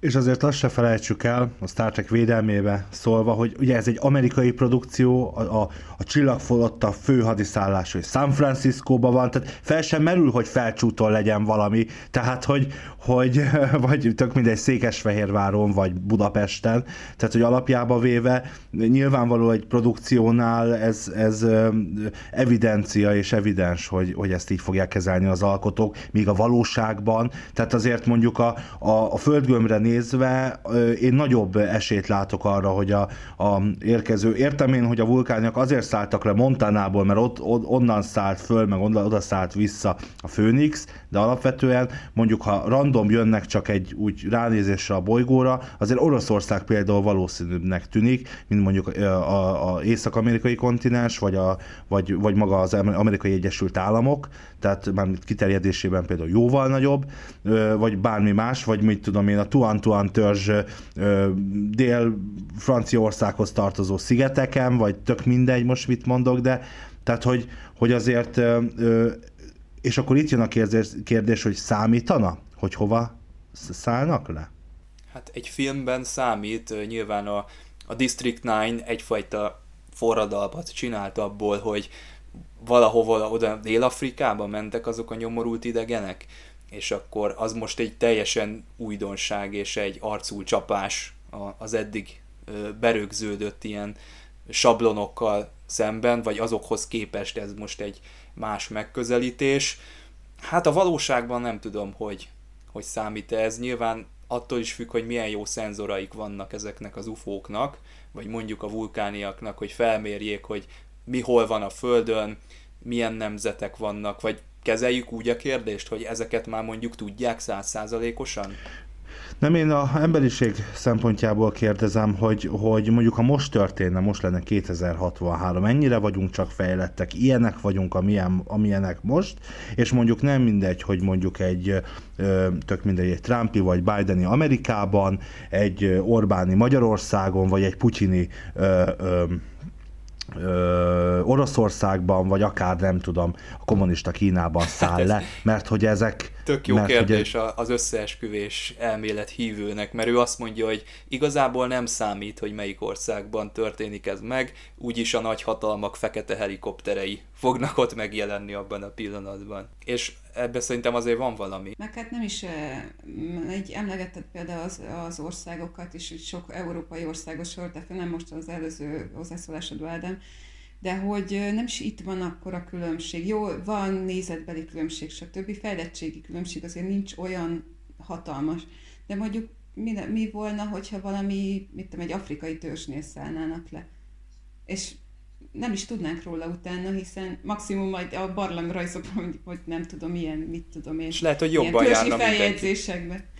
Igen, Ahogy a, igen. elmondta az előbb az Erzsó, ugye lehet, hogy egy, egy természet közelibb, egy konfliktusoktól mentesebb. Most nyilván idealizálok itt meg, meg igen, az egész igen. helyzetet beállítom egy, egy, egy, egy máshogyan, mint ahogy talán a, a valóságban ez van, de lehet, hogy leszállnak egy természet közelibb, egy mondjuk egy ilyen amerikai filmben bölcsebbnek bemutatható ö, törzshöz, és akkor ott jól ellennének, tehát ott jól szót értenének egymással, és akkor ennyi nekünk elég is a, az emberiségből, köszönjük szépen. De egyébként ez milyen érdekes, hogy az emberiségnél vannak ilyen különbségek, bár nem tudjuk, hogy 2063-ban me- mekkora különbségek vannak az emberek között, mert igazából ezt így annyira, vagy nem tudom, megtudjuk mi azt valaha, hogy, hogy ott még egyik nép ennyire el van maradva, a másik meg már ilyen szinten van, szerintem nem. De hogy például miért van az, hogy mondjuk a vulkáni, vulkánbolygóról nem tudjuk azt, hogy mit tudom én, hány fajta nép lakja, hány ö, nyelvet beszélnek, ö, mit tudom, ott is vannak még törzsek, akik így külön laknak, vagy értitek? Tehát, hogy, hogy vannak-e más bolygókon is olyan különbségek, mint mondjuk a Földön, akár nemzetiségi különbségek, vagy akár fejlettségi különbségek. Van, van. Ezt a, a Picard sorozatban például a romulánoknak nagyon jól kidolgozták a hátterét, és ott láthatjuk, hogy milyen frakciók vannak, nagyon igen, mélyen. Igen, igen, igen, jó, igen, igazad van, meg mondjuk a, van a romulánok meg a remánok között is azért ö, elég nagy ö, különbség, tehát ö, fejlettségbe is. Igen, hát De ez hogy... attól függ, hogy mennyire mélyen akar az író belemenni. Igen, hát bonyolultabb belemenni, az tény.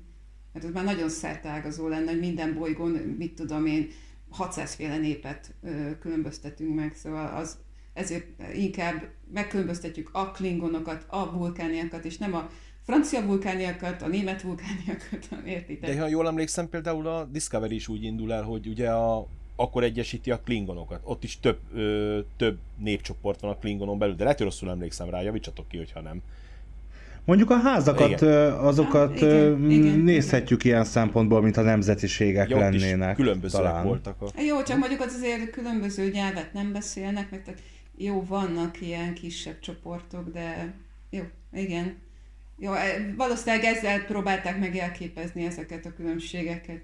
meg hát mi, mivel emberek vagyunk, és a Star Treknek az írói is emberek, ezért próbáljuk az emberi ö, léptékeket leképezni, Igen, vagy, igen. vagy hát nem is tudunk ellene mit csinálni, emberi módon gondolkodunk erről, tehát azt mondjuk, hogy hát biztos ott is más, teljesen másfajta népcsoportok vannak, máshogyan viszonyulnak, megosztottak, de most idegen lények, tehát lehet, hogy nem. azt is Zsiván ö, én elhiszem, tehát hogyha azt mondja nekem a Star Trek írója, hogy már pedig ezen a bolygón ezek a lények tökéletesen egy húron pendülnek, és ezek, ezek mindegyformák, most nem a rossz értelemben, általánosító értelemben mondom, de hogy ezek, ezek nem küzdenek azokkal a problémákkal, mint a földiek, én azt is elhiszem, és ha azt mondják, hogy ezeknek a bolygóknak a többsége ilyen, akkor az is elhihető, mert ez egy skifi mű. Igen, meg egyébként, Hát igen, meg alapvetően... bocsánat, csak az, hogy a békére épül, csak ennyit akartam mondani. Én meg azt akartam mondani, hogy a normákat, hogyha nézzük, hogy a mi normáink az ő normáik-e. Tehát, hogy le lehet-e húzni az emberiség normáit egy idegen bolygónak a normáira. Tehát az, hogy ami nekünk ugye természetes, meg jó, meg elfogadott, hogy ugyanaz egy másik bolygón természetes, meg elfogadott-e. És lehet, hogy mi azt mondjuk, hogy az nem jó, meg, meg konfliktus lenne, meg stb., de az adott bolygón meg lehet, hogy az teljesen normálisan belefér az adott Hát értékrendszerben. vannak ebből, igen. Diplomáciai Igen. gondok mindig, hogy mit szabad a másik nép képviselője előtt csinálni. Lehet, hogy egy, egy rossz mozdulatot teszel, és az egy, egy sértés lesz. Egyébként ezek a népek egy-egy emberi tulajdonságnak a megtestesítői. Klingonok, becsület. A vulkániak, logika. Ezek emberi tulajdonságok, ezek ott kavarognak bennünk, ezekből több van, és ö, valamilyen szinten ezek egy-egy ilyen színfoltot jelenítenek meg a palettán, hogy mi az az ember. Így a nagy kirakósból, ami a galaxis, mindig kijön az ember, hogy az emberről van szó. A Star Trek az egy embercentrikus mű. Jó, ez a, Az a embert elemzi. vonat, igen, ez a megírására vonatkozik, tehát hogy miért így találták ki, amit te mondasz. Viszont tetszik a Erzsónak a felvetése, mert ez meg azt jelenteni, hogy mondjuk lehetséges, hogy ö, az emberiség az egy speciálisan fejlődött lény, és ők speciálisan országokra oszlanak, és speciálisan különböző nyelveket beszélnek, míg más bolygókon élő lények lehet, hogy nem így fejlődtek, nem ilyen fajta szocializációban, mint mi. Lehet. Ez teljesen benne van szerintem a pakliban, meg nem is lehet elvárni, hogy egy ekkora nagy univerzumra ugyanaz az egy és örök igazság legyen. Szerintem ez képtelenség és abszurd. Tehát eleve így a Földre nézve is, szerintem lehetetlen, hogy egy és megoszthatatlan igazság létezzen. Bár vannak ilyen alapelvek, amiket talán mindenki tiszteletben van tart, tehát ilyen az életvédelme, stb. stb. De úgy nagy alapjában nem lehet elvárni, hogy legyen egy tökéletes igazság, szerintem. De mégiscsak azonos fejlettségi szinten vagyunk, tehát az emberiségnek a, az evolúciója az nagyjából ott tart, bármilyen körülmények között is él, tehát a, az, hogy például képesek vagyunk az elvonatkoztatásra, az érzelmeink kifejezésére, művészetre, tehát a, a technológiát, ha a lefejtjük és elfelejtjük, mert és lassan egy, egyébként az lesz, vagy attól várjuk, hogy globálissá válik az emberiség, hogy például a, a nyelvet közössé tesszük, hogy legyen ez mondjuk az, a, az angol, ugye a legtöbbet beszélt, legtöbb nem angol ajkó által beszélt idegen nyelv, mert lehet, hogy a kínai is ott van azért, mint többségi ö, nyelv, de, de mégiscsak a nyelv szavakból épül fel, a gondolatainkat, az érzéseinket tudjuk közölni, van egy beszédszándék, és egy teljesen ismeretlen nyelven kommunikálóval is a gesztusok, mimika segítségével meg tudjuk értetni magamat, magunkat, és el tudunk jutni oda, hogy ez asztal. Vagy nálunk ilyen szokások vannak, és gyere ide, megmutatom. Tehát két ember még nincs akkora távolságra egymástól, mintha jön egy idegen, és ha csak száz évről beszélünk, Attila szokta mondani, Impulzus Podcast oszlopos tagja, hogy nézzük meg, hogy ugorjunk vissza az időben, vagy képzeljük el, hogy visszautazunk mondjuk száz évvel korábbra, már a, a nyelvvel problémánk lenne, hogy a nyelv, a beszéd stílussal mondjuk, és a, a szokásokkal. Ugorjunk vissza ezer évet, ötezer évet, és akkor ott vagyunk, hogy, hogy például ha valakit lefagyasztanak, és három ezer év múlva ébresztik, mint mondjuk a Futurama című rasszim sorozatban, akkor lehet, hogy olyan emberek között ébred, akik gyakorlatilag éljenek és már nem tud velük kommunikálni, egy, egy kísérleti nyúl lesz csupán, mert olyan nagy lesz addigra a, a, a saját fajtársának, az emberiségnek a fejlődése. Amire én egyetértett, például Magdinak volt egy régebbi észrevétel, amire ö, nem tudtam referálni, de most szeretik azért referálni, mert én, én egyetértek vele azzal, hogy ö, amikor kell egy trauma, és ö, amikor esetleg egy idegenfaj ide jönne, akkor szerintem ö, igenis összefogna az emberiség. Szerintem ak- akkor jönnénk rá tényleg, és ebben teljesen egyetértek a Magdival. És, ö, és ö, szerintem ez egy, ez, ez egy nagy trauma lenne. Biztos, hogy össze, összelapátolna az emberiséget ilyen oldalról. De az a hangos, zajos kisebbség, ugye, akit Ádám említett, hogy akkor ide jönnének, és akkor elvennénk a munkákat, az, ezt szerintem ezek mindig meg lesznek. És ugye a kérdés az, hogy a többség, tehát ha elindulunk egy irányba, egy zajos kisebbség mindig lesz. Ugye ez így van például a Voyager-nél is, ugye, hogy ugye ott is van egy zajos kisebbség, aki, aki lázad a, a, a többség ellen, ezek mindig, mindig mindenhol meg lesznek, de én szerintem akkor, akkor elindulnánk egy olyan irányba, ami, ami szerintem jó lenne az emberiségnek. Mm, igen, kérdés, hogy ez mikor következik be. Ez, ez egy nagy kérdés lenne. Meg addig mit fogunk magunkat csinálni, ez meg egy nagyon más, másik kérdés lenne. Szerintem ezt finoman kellene, tehát ne jöjjenek az idegenek ide. És most tényleg magam ellen beszélek, mert mondom, imádom a, elképzelni azt, hogy a kapcsolatfelvétel megtörténik, idejönnek vulkániak, bárkik, és azonnal megváltozik az életünk. De megváltozik? Tehát mi történt Montanában másnap, másnaposan?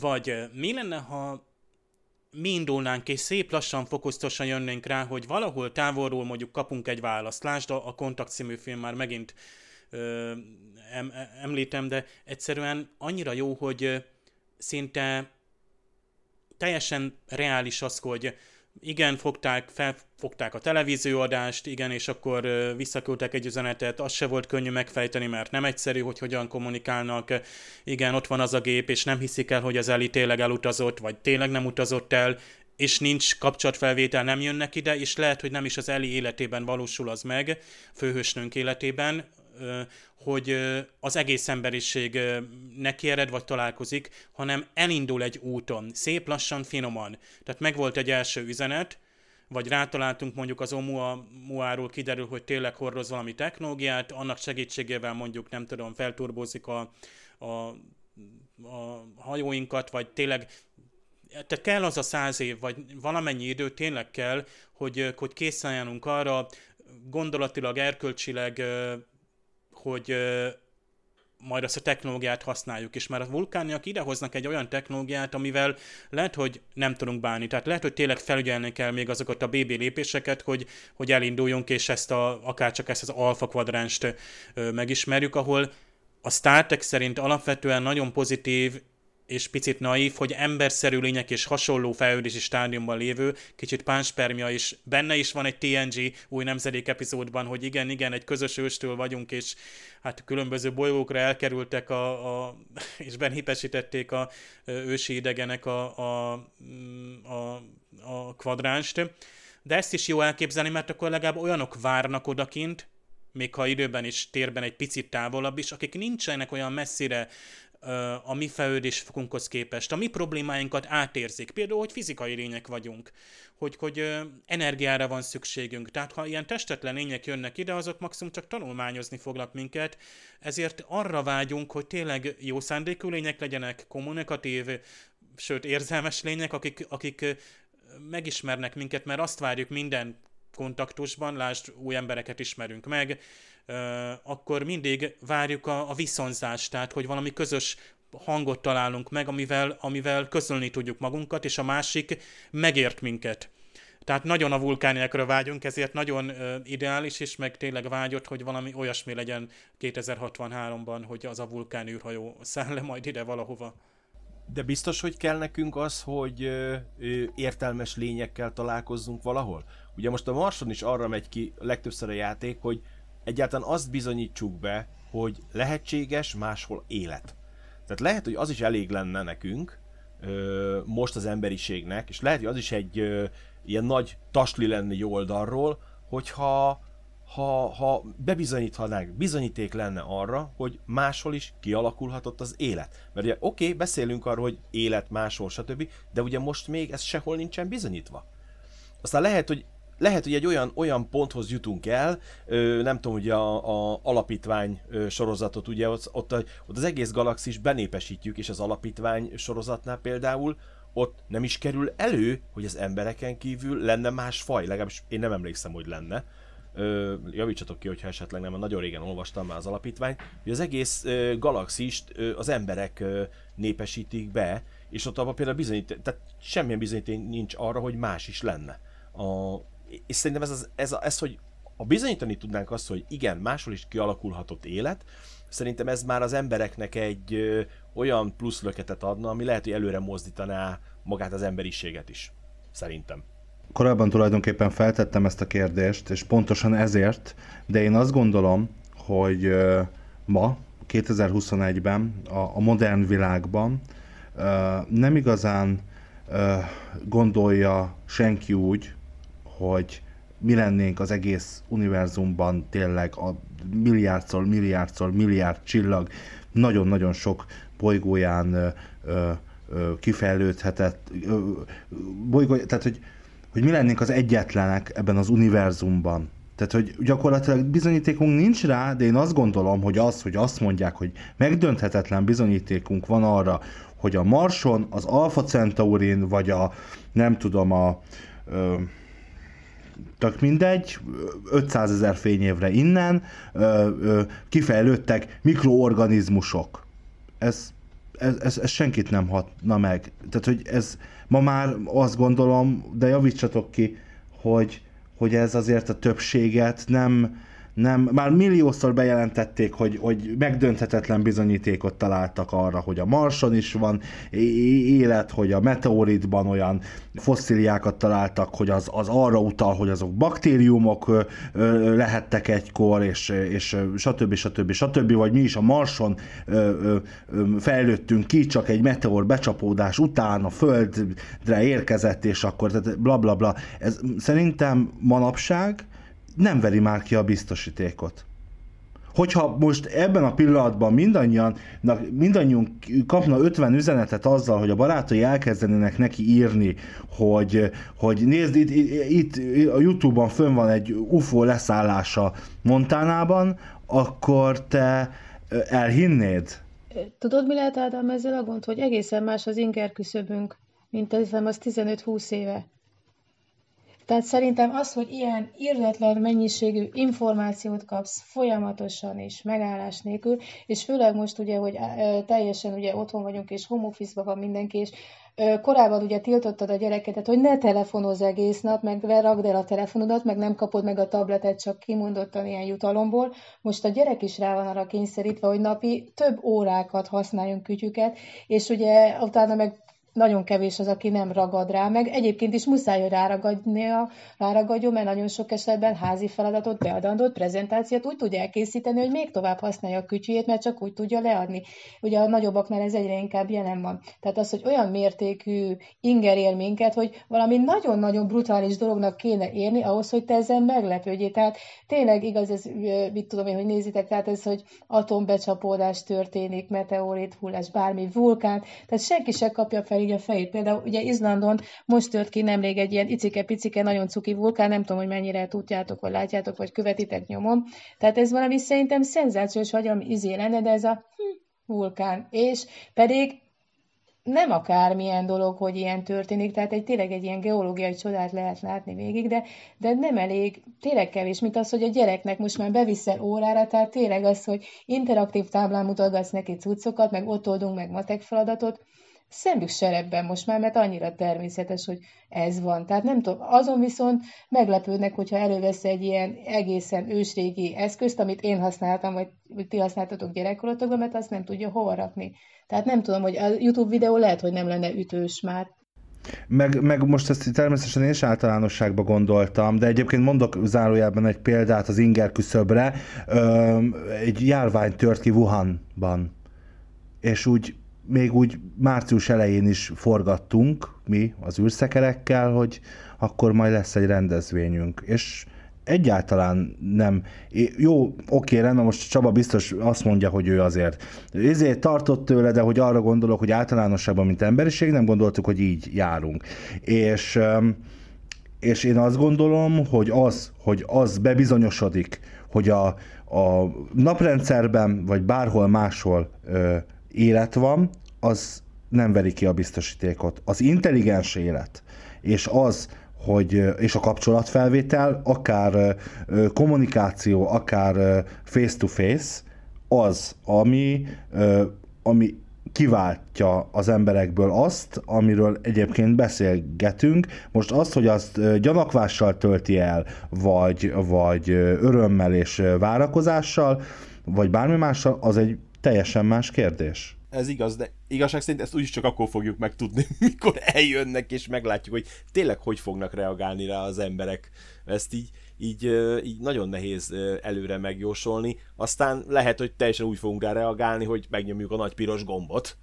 Aztán és nézzük, nézzük, hogy, nézzük, hogy hogyan söpörnek el minket, aztán ne, nagyon nehéz, igen, igen, és ez nagyon érdekes kérdéskör szerintem, hogy melyikre mit reagálunk, melyik híre mit fogunk reagálni. Jelenleg, ha most történne, akkor miért reagálnánk máshogy, mint egyébként bármi másra reagálunk? Szerintem az emberi természet nem kiszámítható. Mindig van ez az emberi faktor, tehát hogy ha megnézitek, ugye, vagy belegondoltok, ugye, hogy csinálják ezeket a, hogy majdani Mars missziókat felkészíteni pszichésen, stb. Ugye vannak ilyen sorozatok a National Geographic grafikon is. Ugye iszonyú hosszú tesztelésen megy mindenki keresztül, de ha csak az űrhajósokra is gondolunk, tehát mindenkit pszichésen tesztelnek, fizikailag tesztelnek, mindenhogy tesztelnek, mielőtt beengednek. Tehát akkor most legyünk az űrhajósoknál, mert ugye az még kézzelfoghatóbb, mint egy Mars misszió. Tehát mindenkit komolyan tesztelnek mindenféle tekintetben, hogy alkalmas-e vagy nem. De hogyha belegondolunk, hogy amikor bekerült, tehát Csereskovára gondolunk mondjuk, hogy ott egy kicsit ugye gyorsabb volt az orosz program, tehát valószínű, hogy szegény nem volt annyira komolyan pszichésen felkészítve, készítve, de Tereskova, amikor benne ült a bosztokba, és fent volt az űrben, tehát az tény és valahogy teljesen hisztérikus rohamot kapott, és ez a, az a fő mondatainak egyike volt, hogy ez a ki akarok szállni most. Tehát Korojrov alig tudta őt megnyugtatni, hogy bírja ki valahogy, és vissza fog térni a földre. Tehát ez az emberi faktor ott van, amit nem tudsz kiszámítani, mert tehetünk mi elméleteket, meg állíthatunk mi elméleteket, hogy nagy valószínűség szerint a ilyen lélektani folyamatok szerint így és így fog reagálni az emberiség, ez is ez várható, de ott van az egyéni faktor, ami mindig beteszi elpátot, és lehet, hogy azt hiszed magadról, hogy egy roppant erős, érdeklődő, intelligens ember vagy, és szembe találkozol egy vulkánival, és halára fogsz rémülni, és vagy világgá szaladsz azonnal, vagy amit ugye említett, vagy megnyomod a piros gombot. Nem azért, mert te a izé vagy, hanem mert emberből vagy, és vannak olyan tényezőid, meg lelki folyamataid, meg fene tudja milyen dolgaid, amiről nem is vagy tudatában, mert ugye hétköznap nem használod ezeket a vészreakcióidat, és, és nem tudhatod, hogy mi fog éppen akkor és ott történni. Itt az inger küszöb az is egy fontos, ami itt elhangzott, most nem is tudom, hogy melyikőtök mondta, hogy, hogy tényleg tele vagyunk eh, hemseknek az információk, akár a világőről is, és már csak legyírtünk, hogy hát megint fölment a Dragon, és akkor most már ez mindennapos lesz, és, és eh, tehát annyira közvetlenül értesülünk, most mondjuk azt, hogy akár akkor az űrkutatásról is, vagy például megnőtt az emberiségnek a, a tehát az a digitális zaj, ami körülvesz minket, vagy az a technológia, az elnyomja bennünk azt a kíváncsiságot, ami, hát például amikor még gyerekkorunkban, meg én, mint falusi gyerek révén még föl tudtam nézni az égre, és egyébként fiatal koromban tényleg volt, komolyan volt, hogy az ISS-ről, akkor még nem tudtam, hogy mi a nemzetközi űrállomás, hogy azt hittem, hogy hát ez, ez nem repülő, ez, ez más, ez UFO. És, és ugye volt egy Kulin György adás most a Parallaxis podcastban, és ott mondtátok, hogy a Kulin Györgynek, aki az amatőr csillagászatnak és egy hatalmas népszerűsítője volt idehozza, hogy hogy hát így, így megállapította, hogy hát Galilei után vagyunk több, több száz évvel, és a, az emberek többsége nem ismeri annyira az égboltot, mint amennyire a Galilei. Tehát legalább egy, egy, egy, egy iskolás, egy fiatal ember, egy, egy gyerek legalább annyit nézen távcsőbe, mint amit mondjuk a Galilei látott. És az micsoda élmény, amikor én is gyerekkoromban elmentünk a, a, az Urániába. Tehát az, az, az, az, az, az észbontó lehet jó, mondjuk az 80-as évek volt persze, és akkor még nem volt, tehát nem volt az a rengeteg például science fiction sorozat, ami úgy szóván például a, a figyelmünket, vagy a, a kíváncsiságunkat úgy szóván leköti. Tehát most már mindenféle irányba van, és a fantáziánkat úgy szóván tompítja az a rengeteg lehetőség, amit akár a science fiction irodalom megvalósít, és szerintem, tehát ha kicsit félretennénk a, a szifit, vagy a könyveket, és úgymond magunkban képzelnénk el, hogy úristen, mi lehet odakint a milliárd csillag között, és, és lehet, hogy az jobban ösztönözne, vagy úgy szóval jobban fölkészítene arra, hogy mi lesz, ha majd valaki tényleg megérkezik egy idegen, mert hát ezerféle szenáriót láttunk különböző ö, filmekben, ugye a, a jó és a rossz között ö, szélsőségeket, és így igazából mikor lesz ez szenzáció, mikor kovácsolja ez tényleg össze a, az emberiséget, hogy mikor lesz egy globális élmény? Szerintem nem olyan nagy baj egyébként az, hogy, hogy az embereknek a, hogy csökkent ez a, a hogy is mondtátok ezt, hogy, hogy, hogy a, mikor, mikor kap valami ingert, akkor, tehát hogy az inger küszöbünk csökkent, mert az is lehet, hogy pont ez vezet ahhoz, hogy amikor majd jönnek az idegenek és kapcsolatot vesznek föl velünk, hogy nem fogunk így megijedni. Tehát nem az lesz, hogy úristen ki ez itt, hanem hogy már fel vagyunk készülve, mert már annyi minden inger ért bennünket, hogy, hogy nem ez lesz az első reakciónk, hogy el akarunk futni előlük. És én egy kicsit hiszek egyébként egy más szinten is a sorszerűségben, tehát hogy, hogy mindig mindennek a időben történik, és amikor valami rossz történik vele, annak is lesz később egy olyan um, hozadéka, hogy azt fogod gondolni, hogy ja, most már értem, hogy miért történt az velem, hogy, hogy most már ér, hogy megérjem, megértsem azt a helyzetet, ami később történik. Tehát lehetséges, hogy ezek, ezek ilyen kis lépések ahhoz, hogy az emberiség egy kicsit másképp kezeljen dolgokat, és, és aztán tudjunk örülni annak, amikor jönnek az idegenek és felveszik velünk a kapcsolatot. Ez teljesen jó, és ebbe is lehet igazság. Tehát, így tetszik. Igen. Uh, tegyük föl, hogy egészségben és boldogságban éltek még 2063-ban, és mondjuk teszem föl, megtörténik, és megérkeznek a vulkániak. Nektek mi lenne az első reakciótok? Wow. Nekem biztos, hogy ez lenne. Azt mondom, hogy wow. Ugye 80 valahány éves lennék akkor éppen, tehát le, ha egyetem fölfogom fogni, fogni, fogni az eszemmel, akkor még lenne annyi gógyim 80 éves koromban, hogy fölfogom, hogy mi történik. Nagyon örülnék neki. Én biztos, hogy nagyon örülnék neki, hogyha jel, megjelennének, és tényleg úgy történne, ahogy, ahogy, a, ahogy a Star Trekben történik. Ez, ez lenne a megvalósult álom, úgymond zenegépet beindítanánk azonnal, meg hoznánk a viszkit. Az ECDC-t, meg társait. Hogyne? Ez a boldog 80-asok ott csodálkozzának a többiek, az ilyen 40-esek, meg 20-asok, és az ilyen 80 évesek, meg teljes extázisból lennének, hogy igen, sikerült, és milyen jó. Hát azért kicsit egyébként a filmben nekem is furcsa volt, amikor a a vulkáni kezébe oda nyomja a viszkit, és az rögtön bele is iszik, tehát hogy van egy kis naív elképzelés ezzel kapcsolatban, hogy én elmennék egy másik bolygóra, és így kínálnának valamivel, hogy ezt így meg azért így legalább egy ilyen elemzést végeznék rajta, hogy mi az, amivel engem itt meg akarnak itatni. De egyébként igen, hát nyilván aki Star Trek rajongó, szerintem mindenki jó, jó esetben azért úgy gondolja, hogy ez egy jó dolog lenne, hogyha ha felvennék velünk a kapcsolatot, és mindenki örülne neki, mert ugye a Star Treknek ez a alaptézise, ez a, a béke és a másokkal való békében élés, a másokkal való kapcsolatteremtés, erre épül a sorozat. Egyébként érdekes, mert mit mondasz, ugye azok után, hogy megfogta a kezét az embernek, szerintem már utána a viszki már tök mindegy volt, mert már ha a kezét megfogták, onnantól kezdve ez már teljesen mindegy, mi történik velem, most már úgyis ilyen vagány vagyok, és akkor bele a közepébe.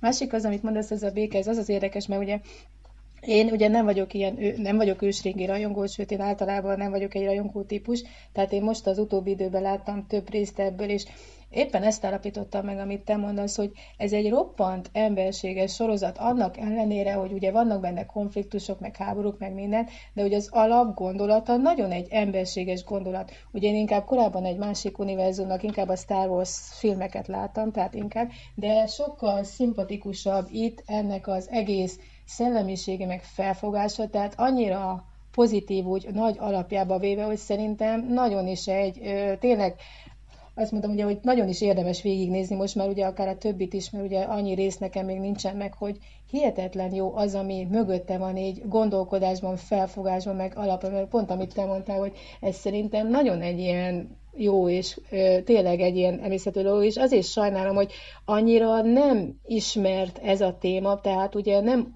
mindenki tudja, hogy mi ez valójában, pedig szerintem roppant hasznos dolgokat lehet belőle tanulni, meglátni, főleg most már mondom, hogy több részt is láttam, tehát teljesen jó ö, kis sorozat, és tényleg teljesen építő.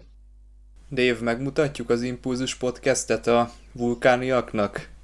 Kihúzzuk neki a széket, leültetjük a YouTube elé, és azt mondjuk, hogy hát ez a legjobb dolog, ami történhet a bolygón. Lesz mit átadni, tehát a, amit itt felhalmoztunk, kultúrában szerintem biztos, hogy érdekes lesz, és hát úgy gondolom, hogy a, a vulkániak között is, tehát biztos, hogy volt ott azon a hajón, biztos volt biológus, régész, akit kifejezetten az emberiség történelme érdekelhette. Tehát egy ilyen kutatóhajó, ami nekem mindig is a, a, az ideális elképzelés akár a csillagflotta működéséről, hogy megyünk az űrben is, és felfedezünk, kutatunk, de nem biztos, hogy olyan nagy dolgokkal ö, találkozunk. De gyűjtjük azt a tudást, és hát továbbadjuk az emberiségnek. Egyik legfontosabb része a Star Treknek, hogy, hogy ezt mi értelme van kutatni, ha például nem tudjuk visszajutatni azt a tudást, lásd például Voyager.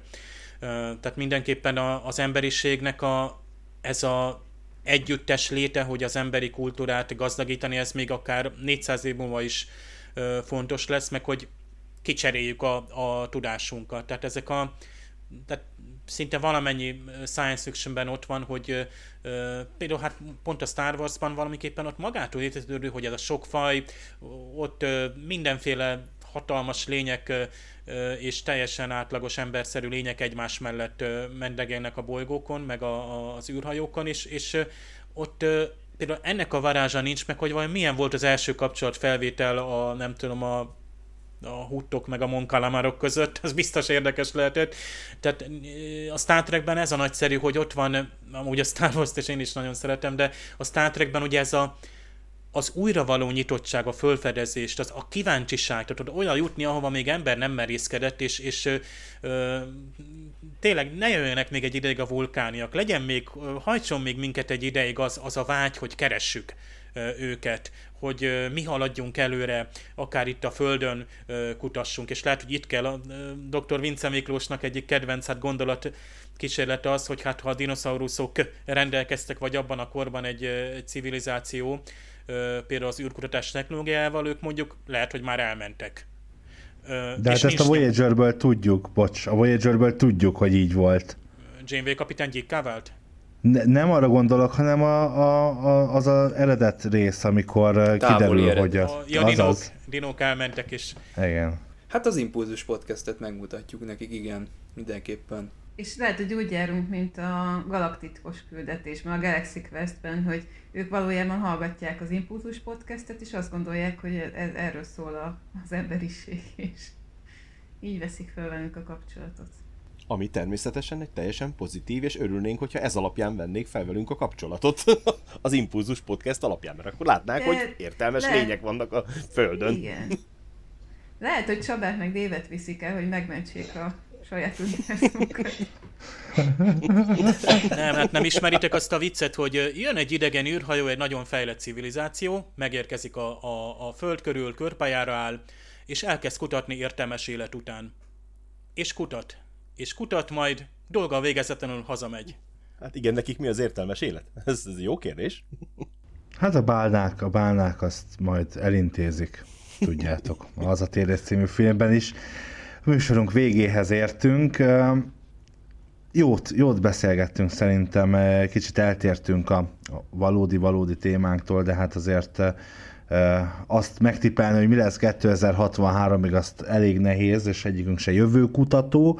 Ráadásul egyébként a jövőkutatók is azt mondják, hogy néhány évvel előre lehet csak bizonyos precíz jóslatokba bocsátkozni, olyan, mint az időjárás, minél nagyobb a táv, az időintervallum annál pontatlanabb az előrejelzés is, úgyhogy de én remélem, hogy hogy 2063. április 5-én megérkeznek a vulkániak, és azt is remélem, hogy kedves hallgatók, jól éreztétek magatokat, és jól szórakoztatok ezen a ismét rendhagyó kapcsolatfelvétel napi kis találkozónkon, így virtuálisan.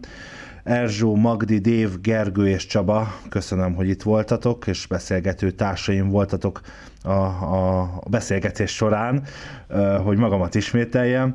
Április 1-én kijött az új Parallaxis podcast, nagyon izgalmas témával, többek közt azzal foglalkoztunk, hogy lapos-e a föld, és hogy ha nem, akkor miért nem? Úgyhogy azt mindenképpen hallgassátok meg. Az Impulzus Podcast most egy kis szünetre vonul, de hamarosan megújult formában már újra Csaba műsorvezetésével visszatér, és most kipihenik azt, hogy én vezettem ezt a mai adást.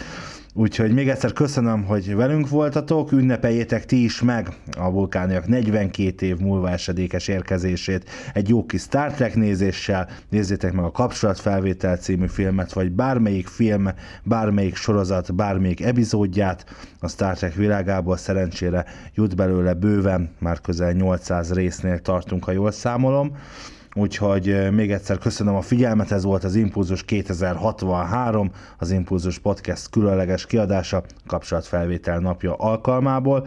Keressétek az Impulzust a Facebookon, és hallgassátok továbbra is a műsort, hallgassatok minket, csak én nem szoktam lenni, úgyhogy nem mondom ezt, de azt viszont mondom, hogy további kellemes podcast hallgatást kívánok mindenkinek, és ne felejtjétek, ez a formátum annyira tökéletes, hogy kép sem kell hozzá. Sziasztok! Sziasztok! Sziasztok! Sziasztok! Sziasztok! Sziasztok! Sziasztok! Sziasztok! Sziasztok! Ádám, majd mindenképpen jázd be a kiábrándult Zefran Cochrane-t, ahogy mondja, hogy akarta fene a emberiség megmentője lenni, hogyha ez jogilag lehetséges. Akarja tudni, hogy mi az én álmom? Sok-sok dohány, pénz! Akart a fene az emberiség előtt új korszakot nyitni.